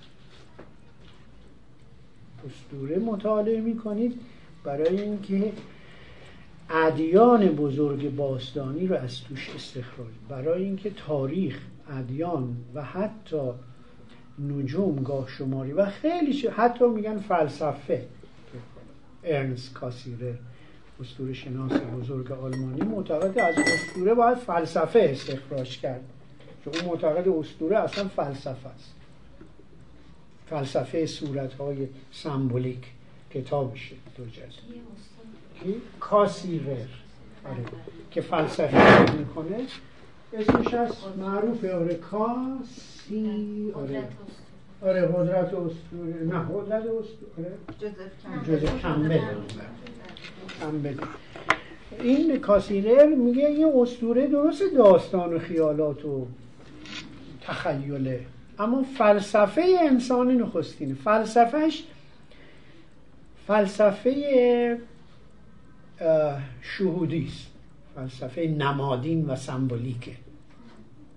ذهن انسان در سه هزار پیش از میلاد مسیح اینجوری بوده که فلسفهش اینجوری بیان بکنه که مثلا یه نمونش میگه که همین آفرینش از آهاشوب ازلی. آفرینش بود کیاس. کیاس. این مثلا ریشه اتفاقا بین النهرینی هم داره. کاوس می نیسیم ولی کیاس می‌خونیم. و یونانی ها خودشون خاوس خاوس. یعنی یعنی آشفتگی بی نظمی آره. آشوب ازلی بی نظمی معنی لغویشه. یعنی جهان یه چیز آشفته ای بوده. بی سر و ته. چی؟ حاویه حاویه دوزخه. آره دوزخ همچین آشفته نیست. دوزخ نظم و نظام داره. یعنی می‌دونن کی باید کجا شکنجه بشه. در این نظمی داره. ولی این اصلا آشفتگی همجوری آره مثلا فردیناند دوستوسور که پدر زبانشناسی جدیده میگه ببین می‌خواد سیستم رو تعریف بکنه یا ساختار سیستم تعریف کنه. میگه ببین اتاق یک سیستمه. چون چهار تا دیوار داره یه سقف داره یه کف داره. درسته؟ یه اتاق دیگه. شما بیا اینا رو همه رو هم دیگه بریز. بشه کی هست آیا اتاق ازش در میاد؟ شما چهار تا دیوار داشته باشی. یه سقف هم داشته باشی. یک کف هم داشته باشی ولی رو هم دیگه بریزید خب؟ اون دیگه سیستم نمیشه. پس کیا ضد سیستمه؟ می‌خواد بگه آفرینش سیستمه. در اسطوره ها باستانی اومده که آفرینش از آشوب ازلی شکل گرفته. یعنی اول بی نظمی بود بعد یه خدایی بزرگی میاد نظم میبخشه اون بی نظمی ها رو اختصاص میده به دیوان غولان. دیوان که اونا البته خدا بودن. خدایان بودن ولی اونا کنار میرن. خب آره. این رو وقتی که ساندرز سومری شناس برجسته انگلیسی که کتابی راجع به اصلا متون سومری رو برگردونده ترجمه کرده به انگلیسی اسمش از خانم ساندرز. آره. این خانم ساندرز شاگرد یک باستانشناس خیلی معروفی که اسمش الان یادم نیست. آره گوردون چایلد. آره گوردون چایلد. شاگرد گوردون چایلد بوده اون غول تاریخ باستان. این خانم ترجمه کرده همین متونی که راجع به سومر و به اصطلاح آفرینش سومری هست اینا. ولی مقدمه ای داره تو اون کتاب. میگه ببین این که در اسطوره سومری اومده جهان از یک خاص از بینظمی شکل گرفته این عین فیزیک امروزه. چون طبق جدیدترین کشفیات دانشمندان در علم فیزیک فیزیکدان دو تا اونجا داریم شما فیزیک خوندید. ببخشید ما جسارت می‌کنم شما. خیلی ارائه خیلی خوبی دادن. اینو حتما در نظر که این چیه؟ از به اصطلاح آره اون بیگ بنگ آره تئوری بیگ بنگ. یعنی انفجار نخستین یعنی یک انفجار نخستین یک بیگ بنگ بینظمی. بعد جهان از این بینظمی به اصطلاح به نظم به شکل به نظم رسید. این خانم ساندرز حتی اون واژه ها رو هم ثابت می‌کنه. مثلا میگه این واژه سومری این معنی رو داره و این در ارتباط با این اندیشه فیزیک فیزیک جدیده حتما بخونید اون مقدمه کتاب خانم ساندرز. خب این اما دوموزی و اینانا او اولی رو. دوموزی خدای مذکر خدای بزرگ حالا در اون زمان نسبت به سومر باستان و خیلی هم نقش آفرینندگی نداره. ولی نسبت به اساطیر سومر شخصیت خیلی خوب مهم. و اینانا در واقع میشه همتای معنس او. حالا همسر او همتای او. گاهی در یه نوشته خواهر او هم یا دختر او می‌دونید چون این بین النهرینی ها به اون چیز ازدواج با مهارم هم دوچار بودن فقط در اصل یعنی در سلاطین و اون بزرگان عموم مردم در ایران هم که بوده واقعا بوده. ولی فقط در طبقه چند تا پادشاه خاص. نه اینکه مثلا عامه مردم مردم این ازدواج و مهارم اصلا از بین النهرین به ایران آمده. و مصر هم بوده. برای حفظ خون تبار خونی ازدواج با مهارم داشتن. و در ایران اصلا اصطلاح داریم که میشه خوه دو دست. یعنی اسم داریم خوه دو دست. یعنی ازدواج با مهارم داشتیم که اصطلاحشو به کار بردن. و مثل اصطلاح یاد بگیری. این خوه خوه خوه یعنی خودش خوه خوه دو دست. عجیب غریبه.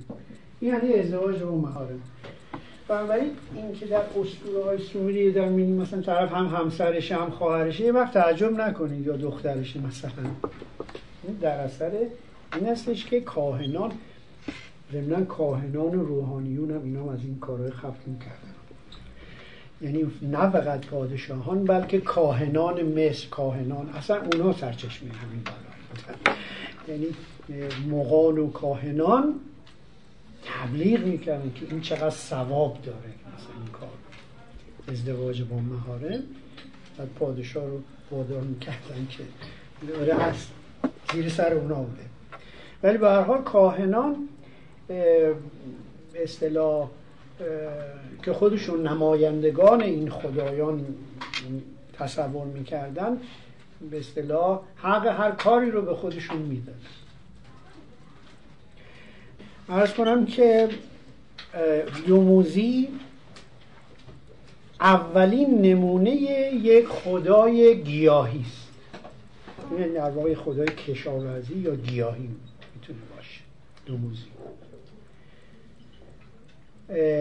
و مرگ او مرگ دوموزی در واقع مرگ طبیعت است. زمستان که گیاهان حالا خوش میشن و میمیرن فکر می‌کردن این خدا به زیر زمین میره یا میمیره یا به زیر به جهان زیرین میره. و دوباره سر بهار برمیگشت از جهان زیرین و بهار یعنی می‌خواد بگه که این خدای گیاهی است که این گیاهان دوباره زنده میشن و بهار میاد و زندگی با بهار شکل می‌گیره. بهش میگن اسطوره باززایی باززایی یعنی مردن و دوباره زنده شدن. فقط هم دوموزی نبوده. گروهی از خدایان بودن که دوموزی حالا معروف شده یا در رأس این خدایان قرار گرفته. تو خود آره آره خدایان. یه گروه خدایان بودن که اونا دیگه معروف نیستن. اسمش تو همه الواح آشوری اومده. خیلی شهرت ندارن این در رأس در واقع اون گروه خدایان خدایان گیاهی نه فقط یک خدا و نشون میده که در دورهای مختلف چون هر شهری هم یه خدای خودشو داشت دیگه. اگه یادتون باشه گفتم مثلا در کیش در اور در اریدو در بابل در شهرهای مختلف اوروک اینا هر کدوم خدایان خودشون داشتن. خدایان بومی خودشون داشتن.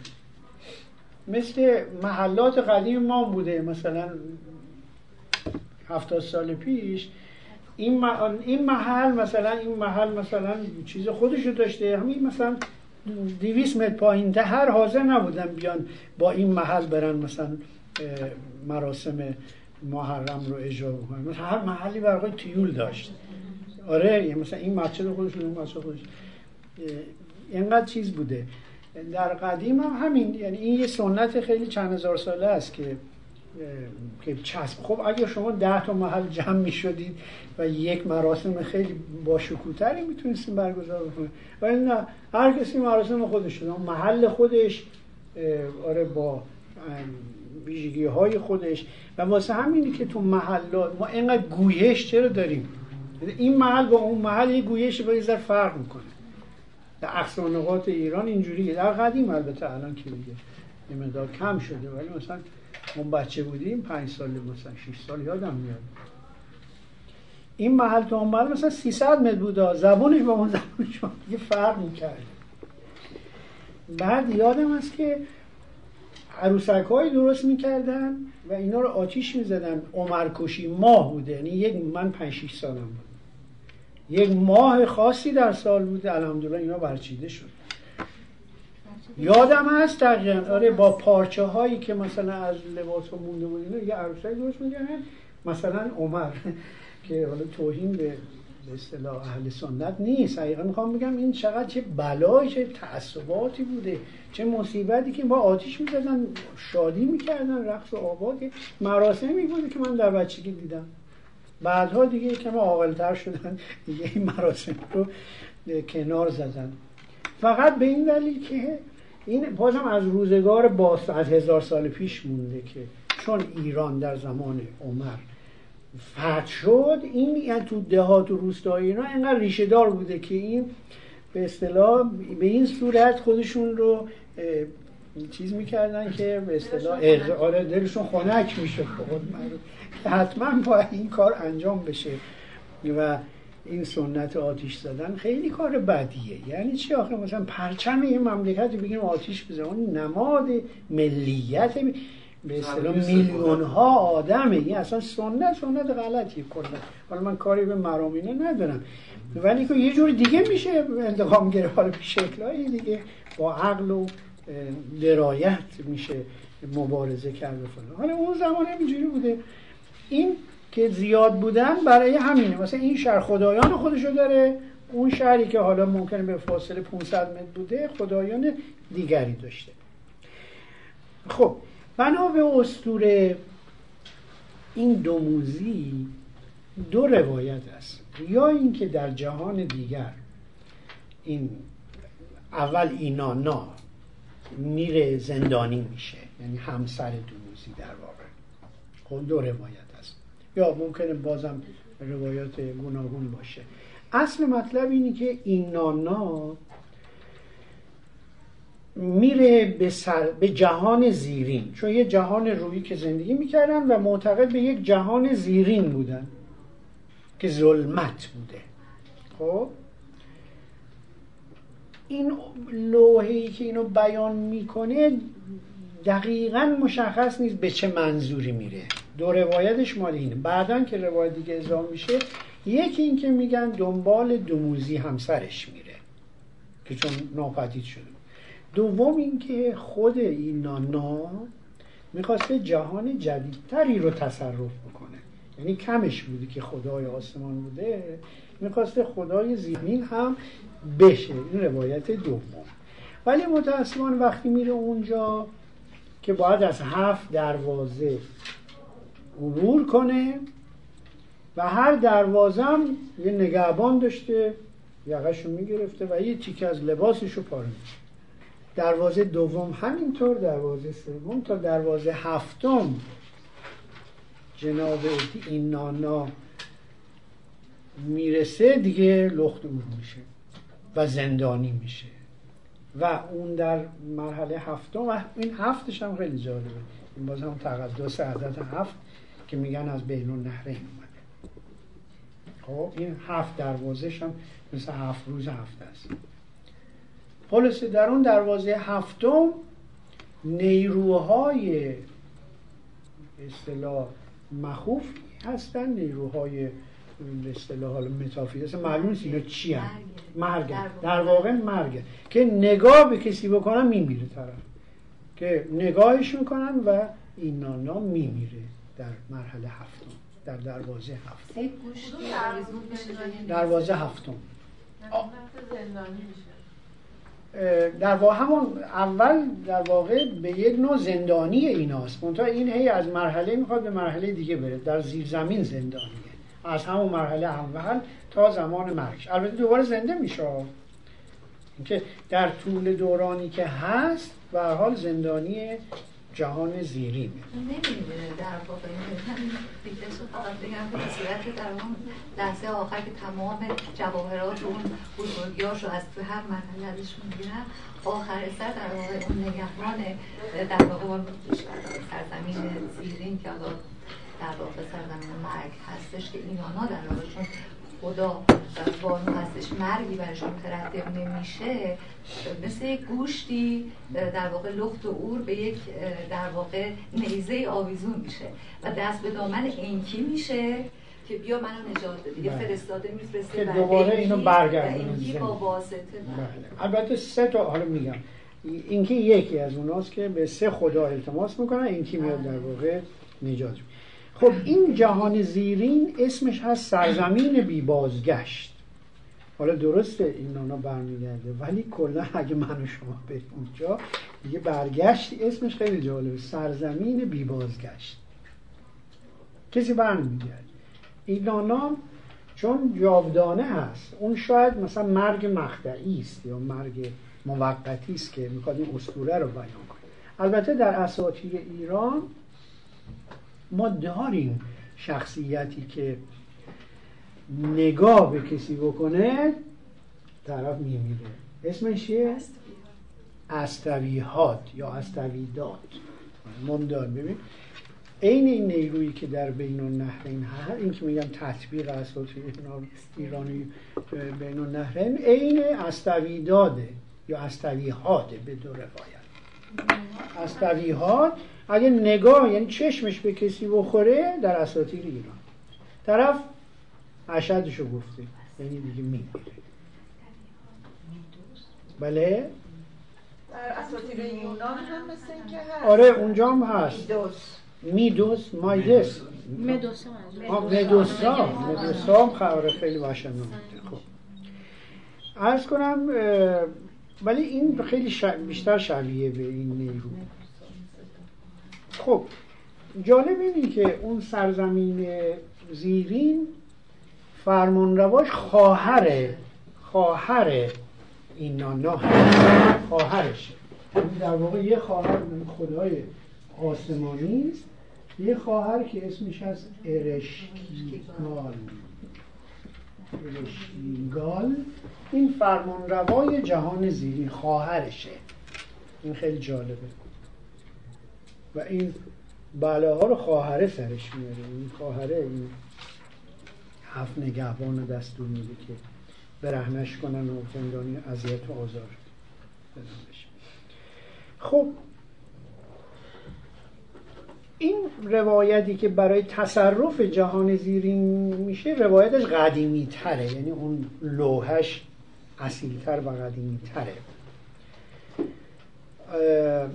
وقتی می‌خواد بره چون در اون روایت قدیمی تر اومده وقتی می‌خواد بره به جهان زیرین به وزیرش حالا وزیر اعظمش توصیه می‌کنه آموزش میده در واقع که تا سه روز که اگر من نیومدم بر نگشتم شما عزاداری بکنید سوگواری بکنید و سوگواری که کردید پیش سه خدا برید.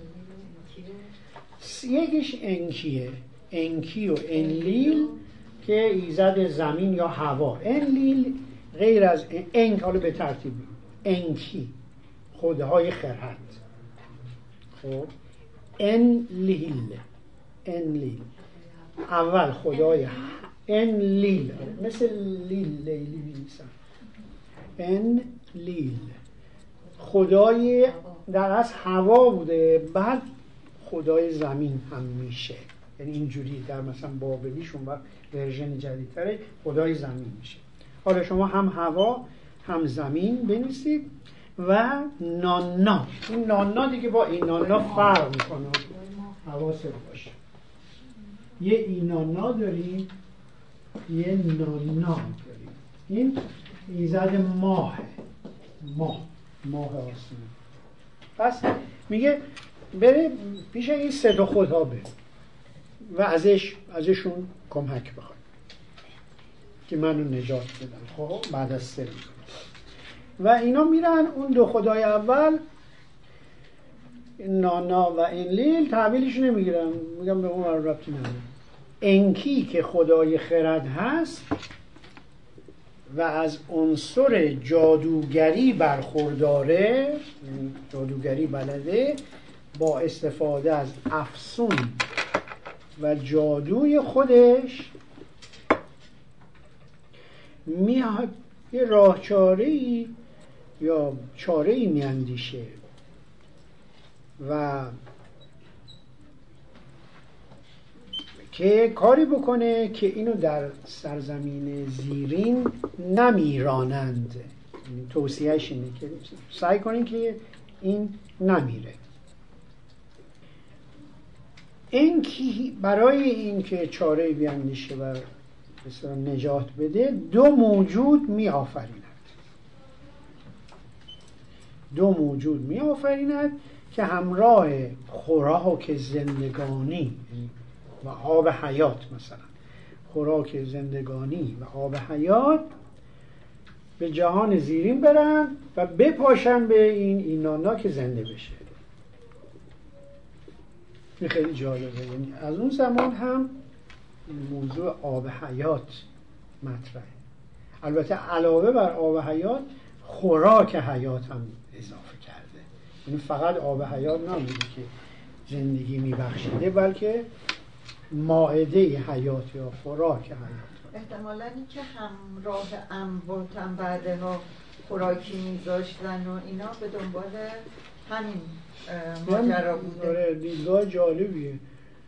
یکی این بوده یکی اینکه فکر می‌کردن که این ارواح در دنیای بعدی هم به غذا نیاز دارن. هر دو در واقع میشه. تو امان. اون شکل قدیمی ترش بودی که دیگه فراموش شده. ولی شکل جدیدترش این که به حال اون دنیا هم اینا کوزه میذاشتن غذا میذاشتن و هنوزم در کجا و همدار کجا بود؟ دیدم گورستان زرتشتیان که چی می‌ذارن؟ آره اینجا می‌ذارن که انار رو ما رو نمی‌بری که نشون بدیم که هندونه و انار. من در یکی از شهرها دیدم نمیم کجا بود. ولی میگن هر چیزی که مرده خیلی دوست داشته در طول زندگیش دقیقا همون غذاها رو می‌برن خب اینو دیگه نمی‌دونستیم خیلی جالب. و در خیرات ما هم این هست. دیگه میگن که برای مرده چیزی رو خیرات کنید آره. که اون دوست, دوست داره. آقا برای اینکه اسلام هم همه زرتشته. یعنی چیز خیلی آمیخته شده به فرهنگ بومی قدیمی هزار ساله.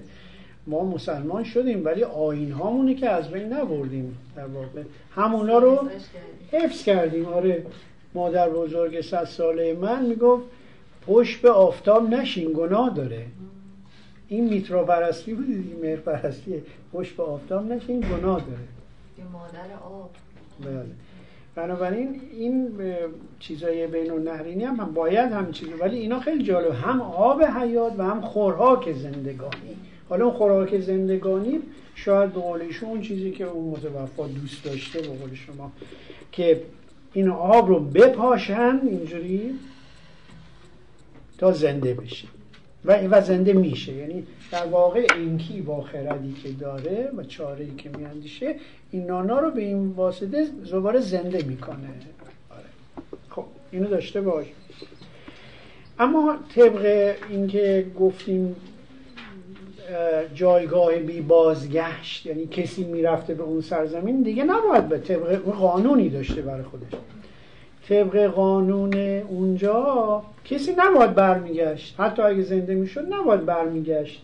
و قانونش این بوده که حالا که می‌خوای برگردی یکی رو باید به جای خودت بزنی. یک جانشین باید. یعنی یکی دیگر رو بمیرانی. حالا کی رو پیدا کن بدبخت شاره به جای خود یعنی به این نانا میگن که تو باید یه جانشین بذاری از اینجا بری بیرون. وگرنه اونجا کلا سرزمین ظلمت. و یعنی در واقع دوزخ بین النهرینی آتیش نیست مثل دوزخ و جهنم ما. فقط چیه؟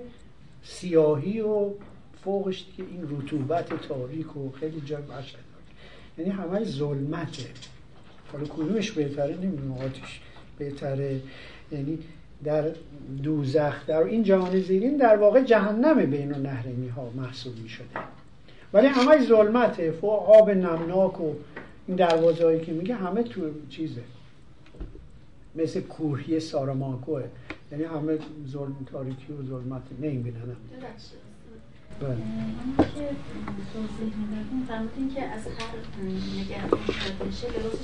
یه تیکه لباسشو با یا جواهرشو با در می داره این که تا اون مرحله آخر برسه یا نمی‌شد بدون لباس هم در واقع یعنی بدون که این مسئله مطرح بشن بگیم. به نظرم آزاره هی که هر مرحله یه تیکه از وجودش جدا بشه فکر کنم برای آزار و یا می‌خواد بگه اینقدر مراحل و هفت طبقه دوزخ مثلا چیزی که هر مرحله نگهبان داره و اگه بخوای رد بشی بخشی از وجود تو باید مثلا.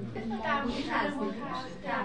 میگه که در متون متأخرتر میگه هم آرایه قدرتش رو هر مرحله ازش بله. می‌گیرن. آره دیگه. قدرتش قدرتشو ازش بگیرن. یعنی اینا سمبولیک هم هست. یعنی فقط اینکه لخت اورش بکنن مثل جزیره گواه در هند اینجوریه دیگه.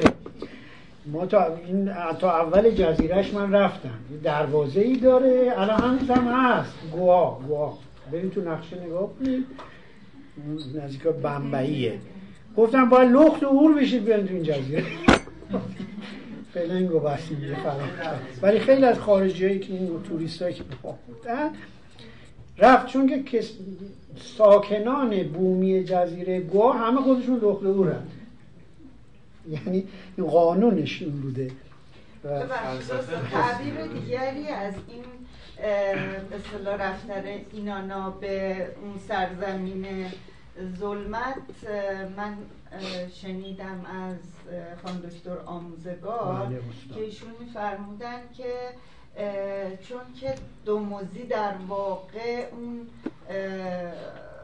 زمستان با رفتن او به زمستان زمستان میشه. می‌شد و بله. بعد با آمدنش بهار می‌شد اینکه اینانا رفته اونجا و هی لباسش یا جواهراتش یا هر چیزی که داشته. مراحلی که از پاییز طبیعت طی می‌کنه یعنی ابتدا مثلا اه، گیاهان زرد. میشن و دقیقا منطبق با خود. فصل. تعبیر فصل یعنی از دست میده بله، مثل به پاییز که برگاشو از دست میده. رنگشو از دست خیلی میده جالبه. اینا و بعد تا اون مرحله آخر که کاملا زمستان میشه بله یعنی دیگه. هیچی هیچی آره. نداره مثل درختی که بله، لخت میشه. بله. و بعد خیلی بله تفسیر استاد بسیار ارزشمنده و گفتم چون اسطوره ها نمادینن بله. تفاسیر و تعابیر متفاوت میشه از این اسطوره ها داشت و اصلا حالا اینکه چون دوموزی در اصل باید بره جریانش الان ادامه داره که چرا اینانا در واقع یک وسیله شروع این قضیه است که در اصل دوموزی باید بره زندانی بشه نه اینانا اینانا که بعدا باید سوگواری بکنه مثل اون ورژن بابلیش. آره تموز و ایشتار. ایشتار بعدا جای اینو می‌گیره. حالا مثلا قبل از اینکه بریم سراغ دوموزی من یه سوال بپرسم. چون من یادم میاد که توی چیز توی- یعنی آقای یعنی چیز جوزف کمپل میگه که در واقع نزول اینانا یه جور تشرف طوره یعنی مثل چون که داریم دیگه از ایزانامی و ایزاناگی داریم توی ژاپن تا توی چیز دمتر هم همین ماجراست و و و تشرف. آینیه آره یعنی در واقع مرگ و تولد دوباره است. این که در اساطیر سومر حرف از دوموزی اولش نیستش و این ناگهان بیدلیل از آسمان و از تخت آسمانیش میره پیش خواهر تو امانش و دوباره برمیگرده. بله. یه جور رفتن به دنیای مرگ و تولد دوباره است. یعنی برای تشرف. بله. یعنی همون آین باززایی. بله، باز یک نوع بله. یک نوع باززایی بهتره بگیم. هر هر آینی برای خودش یک تشرفی یعنی یک مراسم یک ویژگی هایی به اون معنی خیلی کلیش باید بگیری. یعنی مثلا وقتی کسی که میترایی می‌خواستن بشن در دوران میترایی یه مراحلی رو باید طی که اونو میگن تشرف. تشرف به این معنی است که مثلا هفت مرحله رو باید طی می‌کردن و این هفت مرحله واقعا اینقدر سخت بوده. خوب شد ما در دوران میترایا نبودیم که اصلا زنان از اودش برمی می مثلا ما زنان میترایی آره نمی‌تونستن به اون مقامات میترایی زنان اصلا اجازه نداشتن یا من بوده. برای اینقدر این تشرف دشوار بوده که مرد مردانه بوده مثلا جنگاورانه خیلی با ریاضت میکشیدن. تا اینکه به اون مرحله برسن. ولی به حال تشرف در یه بود خیلی کلی در نظر بگیریم. نه آینی خاصشون. خب موفق باشید. خواهش می‌کنم. موفق باشید. سفر خوبی داشته باشید. اشاره ببینیم. ببینیم. در هند؟ ها گواه برای اینکه خود اون بومیانه که مثلا بومیان چند هزار ساله اون بندگان خدا اونجای خیلی بدوی در همون دوره موندن. یعنی به اصطلاح در آمریکای مرکزی هم داریم. یه جایی که به خاطر شرایط اقلیمی گرما اینا برن خود هندم که می‌دونست لخ را میگن. در واقع در شهرشون شما می‌دید با یه نصف لباس از تابستون همه لختن یعنی یه چیز عادیه برای ما خیلی شگفت آور باشه که برای خیلی گواه بسیار یه آینه یه آینه. یعنی با تکنولوژی نه اصلا تکنولوژی نرفته اونجا. یه جزیره پرتیه تو اقیانوس هندوی جاری اصطلاح. احتمالا از همون مثلا آین های خیلی خیلی باستانیه که من فکر می‌کنم حتی ما قبل آریایی چون ما قبل آریایی هم در هند بومیانی داشتن. اسمشون چی؟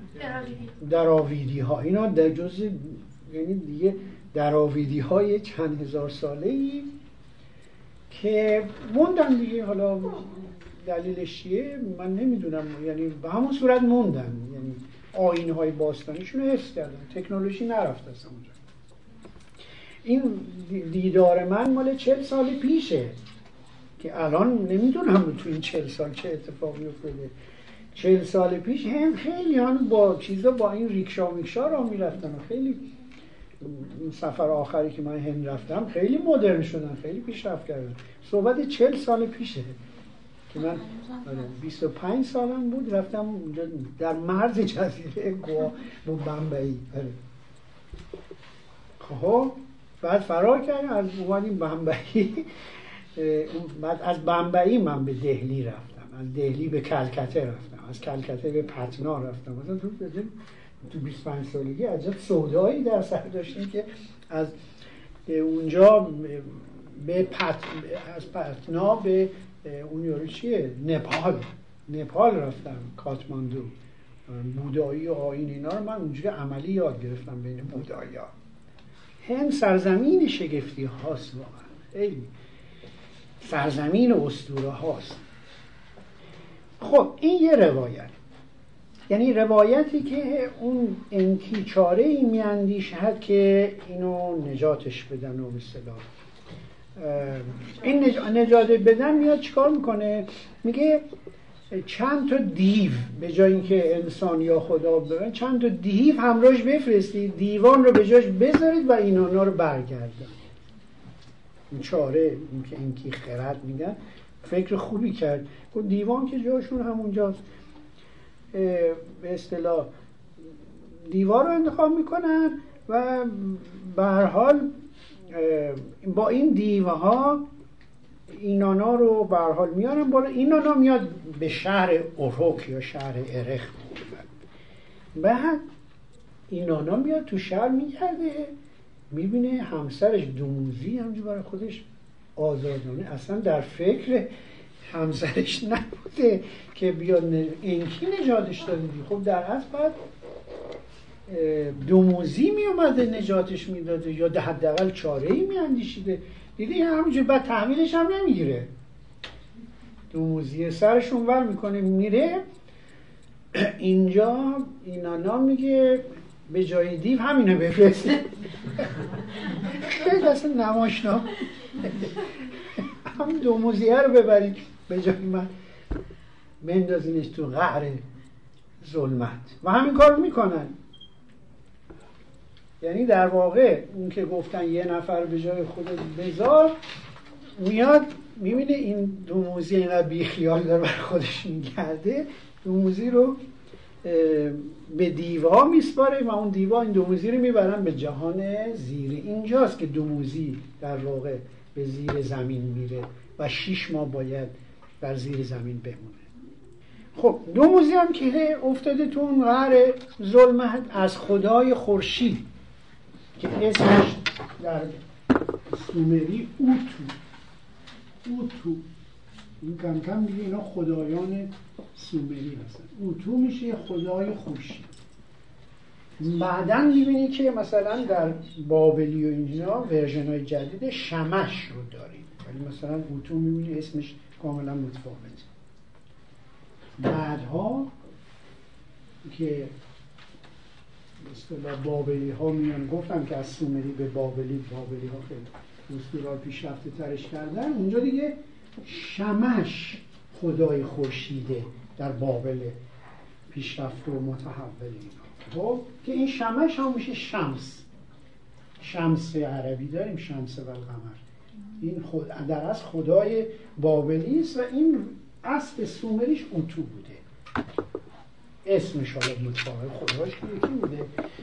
بنابراین دو موزی که اینجا میفته به غر ظلمت از خدای خورشید کمک می‌گیره. میگه که کسی رو به جهان زیرین بفرست که من نجات بدم.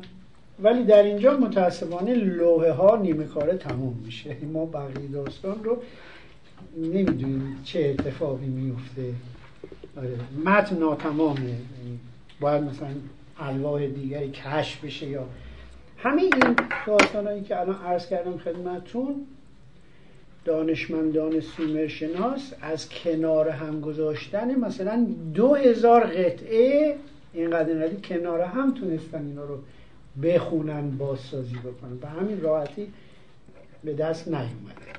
کریمر یکی از اون دانشمندان عظیم سومری شناس کریمر دیگه ساموئل کریمر کتابش هم ترجمه شده. الواح سومری. کتابش نه اخیرا چه پنجاه سال پیش کتابش ترجمه شده. الواح سومری اون رئیس کل این سومری شناسان بقیه همه شاگردای کریمرن. بله. این از خدای خورشید کمک می‌گیره اما الواح اینجا ناتمامن. نمی‌دونیم که دوموزی رو مثلا دیوان به زیر زمین بالاخره بردن نبردن. ولی نشون میده به اصطلاح گواهی های بعدی که به حال رفته چون دوموزی در واقع شیش ماه در سال میمیره زند بعدا میشه خدای مرگ و زندگی. شیش ماه. مثل در قدیم دیگه مثلا پاییز و بهارش خیلی مهم نبود. سال دو قسمت یا زمستانش مرگه بهارش این بهار تابستون با هم باید در نظر گرفت.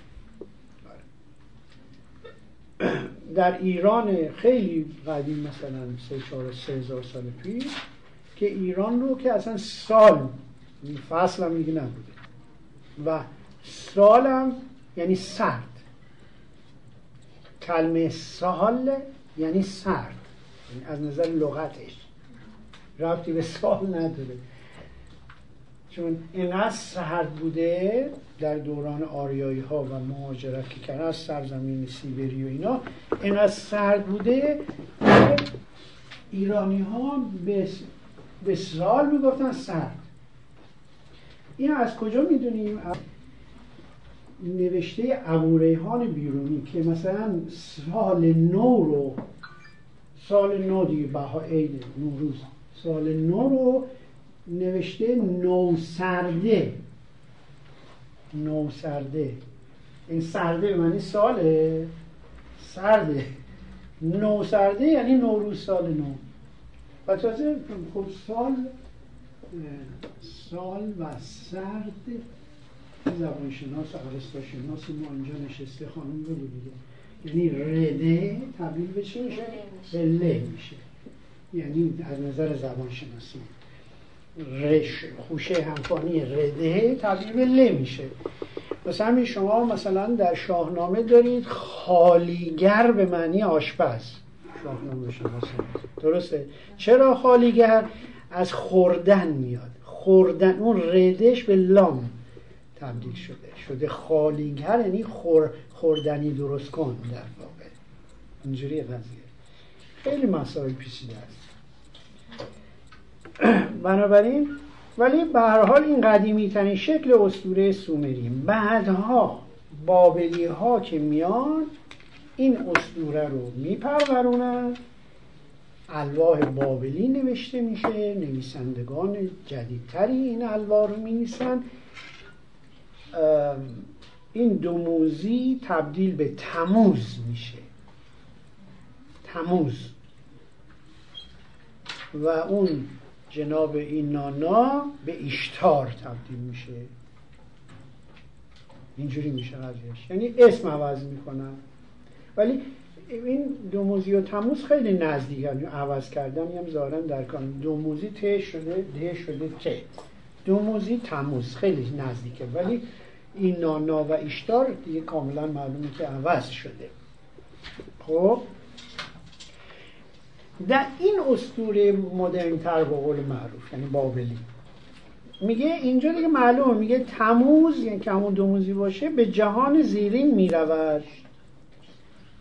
با رفتن او ویرانی و خشکسالی بر زمین روی می کند اون دیگه کاملا واضح یعنی اصلا رفتن تموز به زیر زمین باعث خشکسالی شده کاملا هاشاست دیگه اینجا. و از این روایت ما می‌تونیم اون جایی که افتادگی داره سومری رو بازسازی بکنیم. اینجوری هم باز می‌تونیم. یعنی اسطوره شناس میاد از ورژن های جدید اسطوره های حالا متأخر میاد اون قدیمی رو چیکار می‌کنه؟ بازسازی می‌کنه. بعدم می‌فهمیم که اونجا چه اتفاقی افتاده. پس تموز به جهان زیرین میره و خوشسالی میاد. بعد ایشدار. این همسر وفادارش واقعا وفادار زاری و گریه و سوگواری و اینا مال ایشداره. این نانا از این کارا نکرده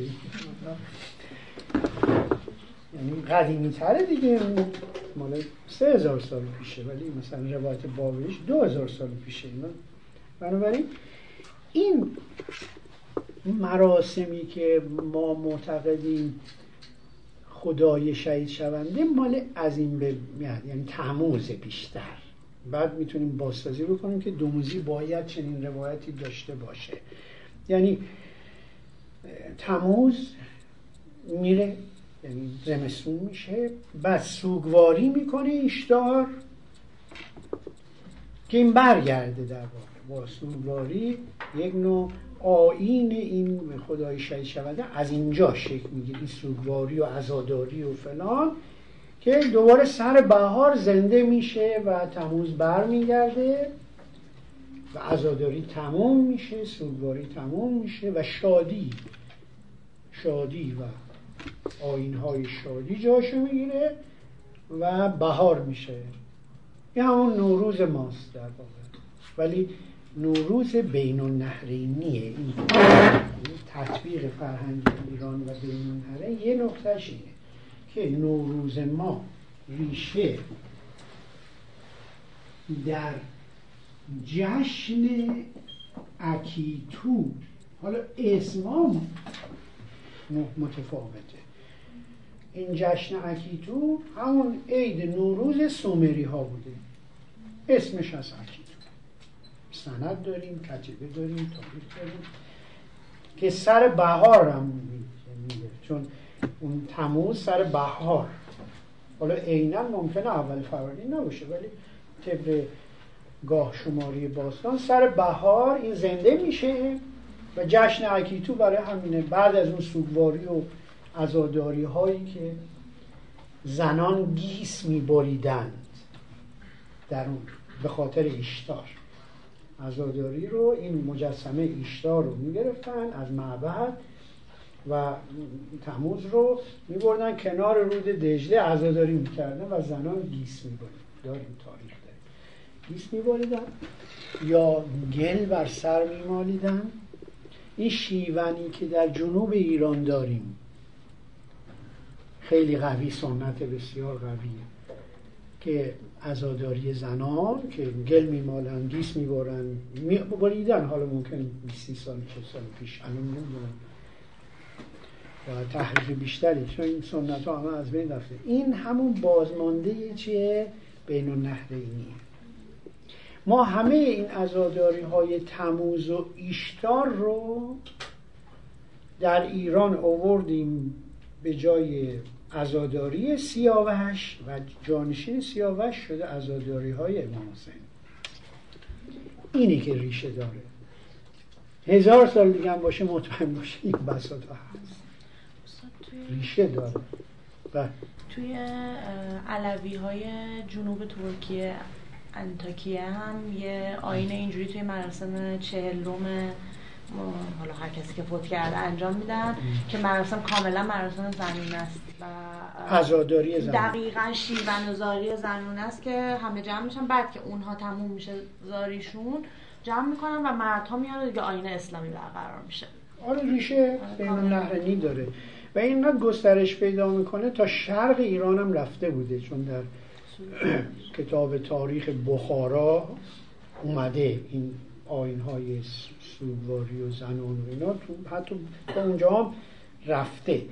حالا از طریق تمدن اسلامی ایرانی رفته ولی برای ریشه در این منطقه داشته. خب بنابراین این جشن اکیتو در واقع پیروز جشن سرنوشت هم بوده دیگه چون سرنوشت تموز و ایشتار به این گره خورده. مثلا بهش میگن جشن سرنوشت. و الوایی پیدا شده که اسمش از الواح سرنوشت. هم به زبان سومری. الواح سرنوشت.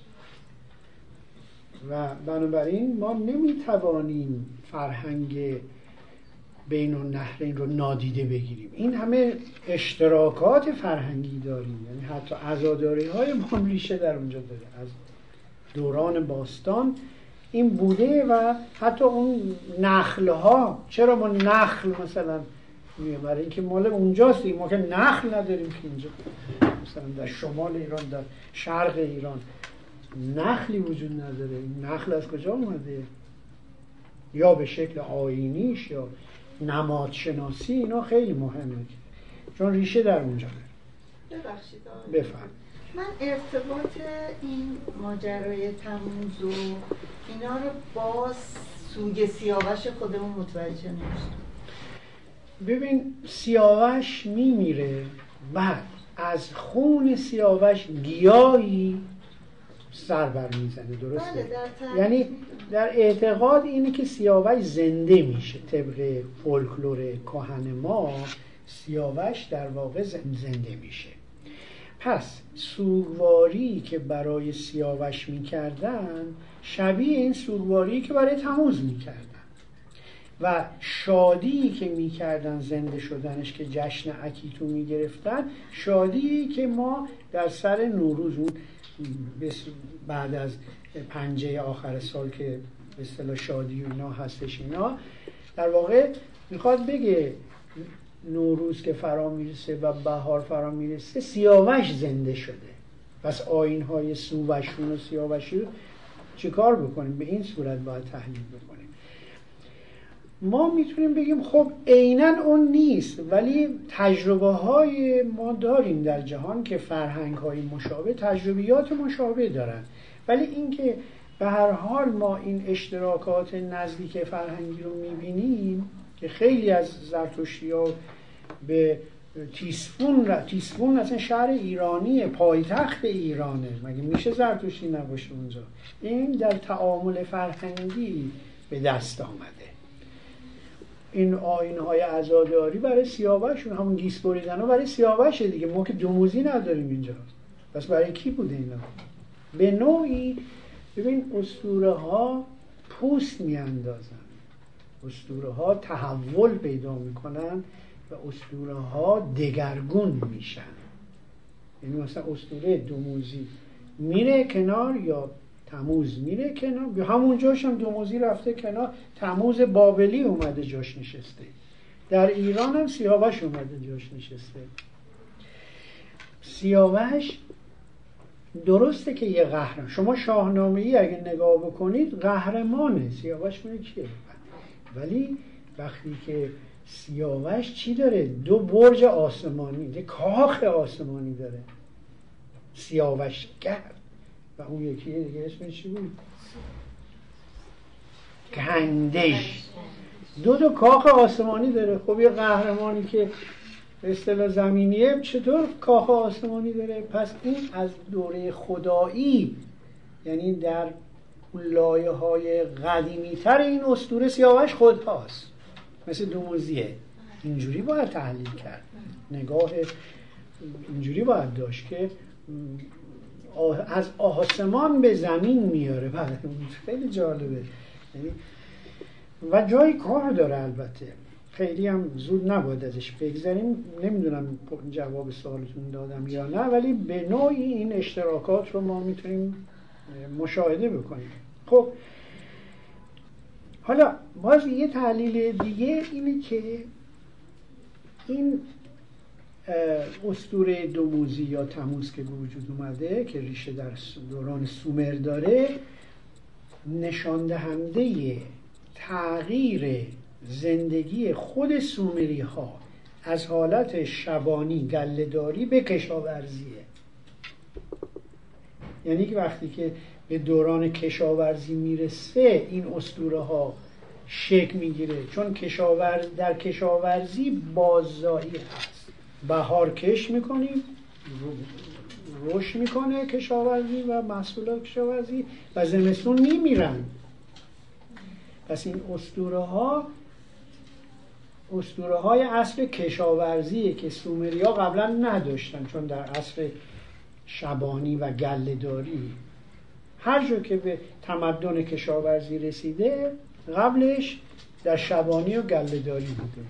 خیالت راحت بشه یکیش شرق ایران خود ما که دوران زرتشت و گشتاس زرتشت در یه دوران خیلی شبانی و گله سه هزار سالی پیشه دیگه.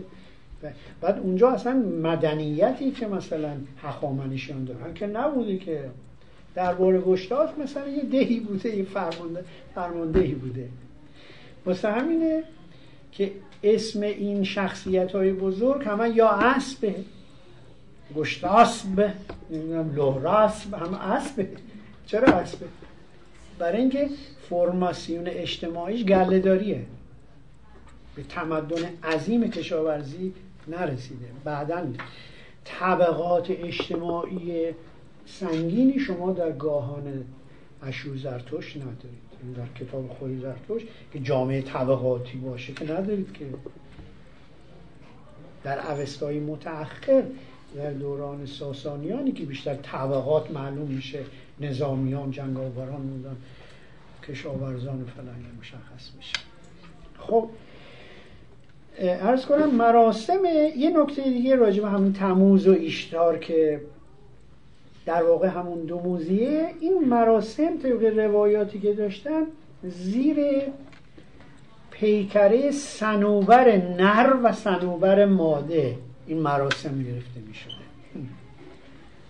سنوبر درختی که می‌دونیم بعضی درختها نر و ماده دارن که به اصطلاح شکوفش باید برسه به اون تا بارور بشن فکر کنم نخلم همینجوریه دیگه. بنابراین اینکه این مراسم رو زیر درخت سنوبر نر و ماده باید می‌گرفت. یعنی سنوبر نر در واقع تموزه و سنوبر ماده اشتاره خب شما در مصب دجله و فرات که این اسطوره به وجود آمده اصلا درخت سنوبر نداری.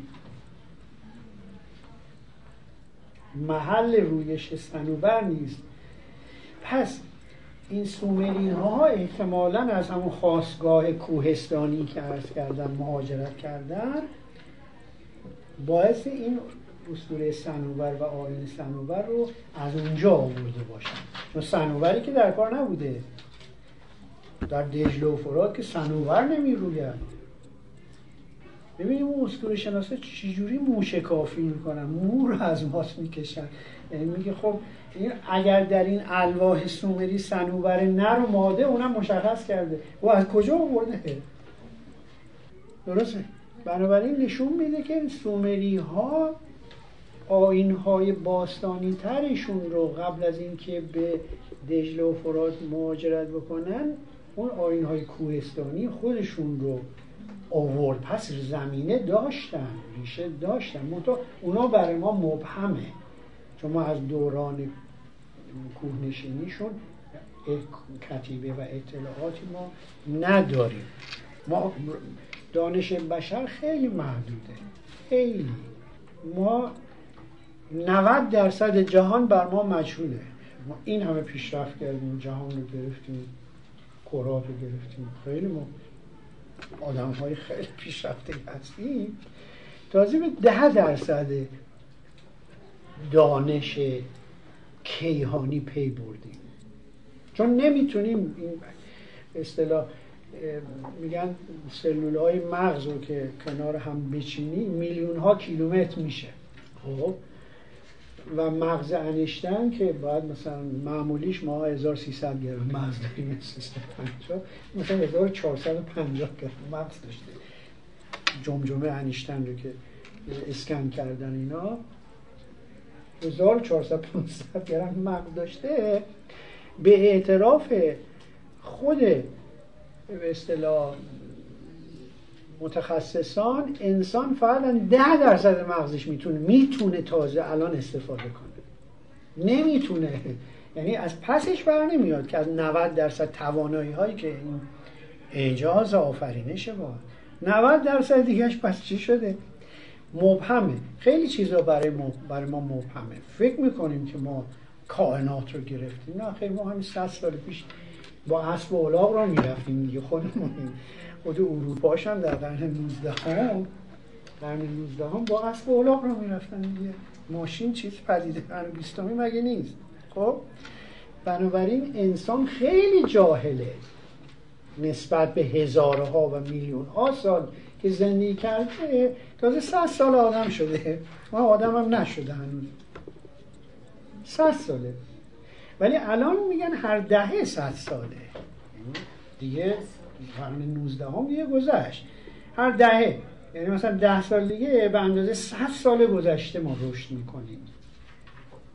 و در 20 قرن دیگه مثلا هر یک سال به اندازه 100 سال گذشته ما رشد می‌کنیم. بنابراین ما حتی بعدها می‌توانیم این الواحی که حتی از بین رفته هم چیکار می‌کنیم؟ دانش بشر به اینجا خواهد رسید.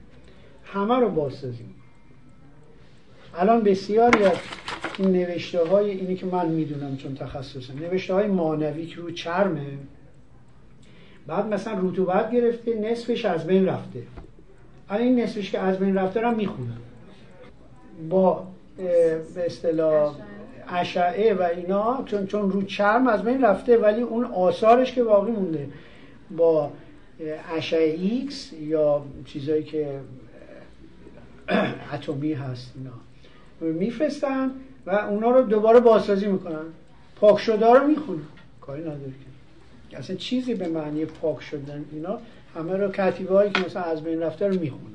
نگران نباشن و اینا بعدا کشف میشه که این سومری ها از کجا آوردن این مسناد رو و این اصطلاح آین هایی که واقعا خیلی ساده نبوده. بنابراین این درخت سنوبر کلا کوهستانی است.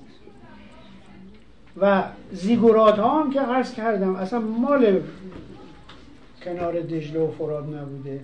زیگورات ها چرا معابدشون رو به کو درست می‌کردن؟ اسمش هم گذاشتن زیگورات. معابد طبقاتی داره عین کو به خاطر اینکه تصور بر این بود که خدایان بالای کوه ها هستن پس معبد باید چی؟ شکل کوه باشه. چرا دورتر میریم؟ ما مساجد باستانی و کهن ما و حتی امامزاده های کهن ما مگه آسمان نیست گنبد دیگه؟ چرا اصلا گنبده برای اینکه می‌خواد بگه آسمانه می‌خواد بگه معبد در واقع مسجد و محراب اینا یک نوع معبد دیگه. معبد هم در دوران باستان نماد آسمانه. پس ما هم آسمان رو به زمین کشیدیم. این مسجد یا اون محرابی که شما پا می‌ذاری در واقع وارد آسمان میشه. یعنی یک جای مقدسی است که به اصطلاح همون که سیاوش کرد و گنگش که اون کاخ آسمانی رو به زمین میاره ما اینجوری آسمان رو آوردیم به زمین. بعد زیر این گنبدا از داخل یه آینه کاری هایی هست که اینا ستاره هاست. خوب دقت گوشه این گنبدا مخصوصا اونایی که خیلی قدیمی هست. اولا گنبد حتما باید آبی و فیروزه‌ای باشه.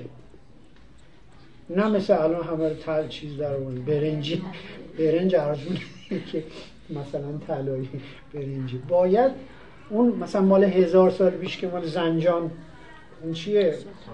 سلطانیه. ببینیم. آثار فیروزهیش هنوز هست. برای اینکه آسمان آبی دیگه لاجوردی و فیروزهیه این گنبد با آسمانی باشه. و زیرش هم اون گوشه ها به اصطلاح آین کاری ها یا حتی ممکنه سفره هایی که به عنوانی که نورم بیاد اونا ستارن. اینا رو ما از دوران سومری ها داریم که معبد رو آسمان تصور می‌کردن و زیگورات ساختن. و دیگه اینجا همین تطبیق اساتیر ایران و بین نهرین رو همه شروع نکردم که ایشالا جلسه اصل بحث ما ناتمام مون تا هفته آینده.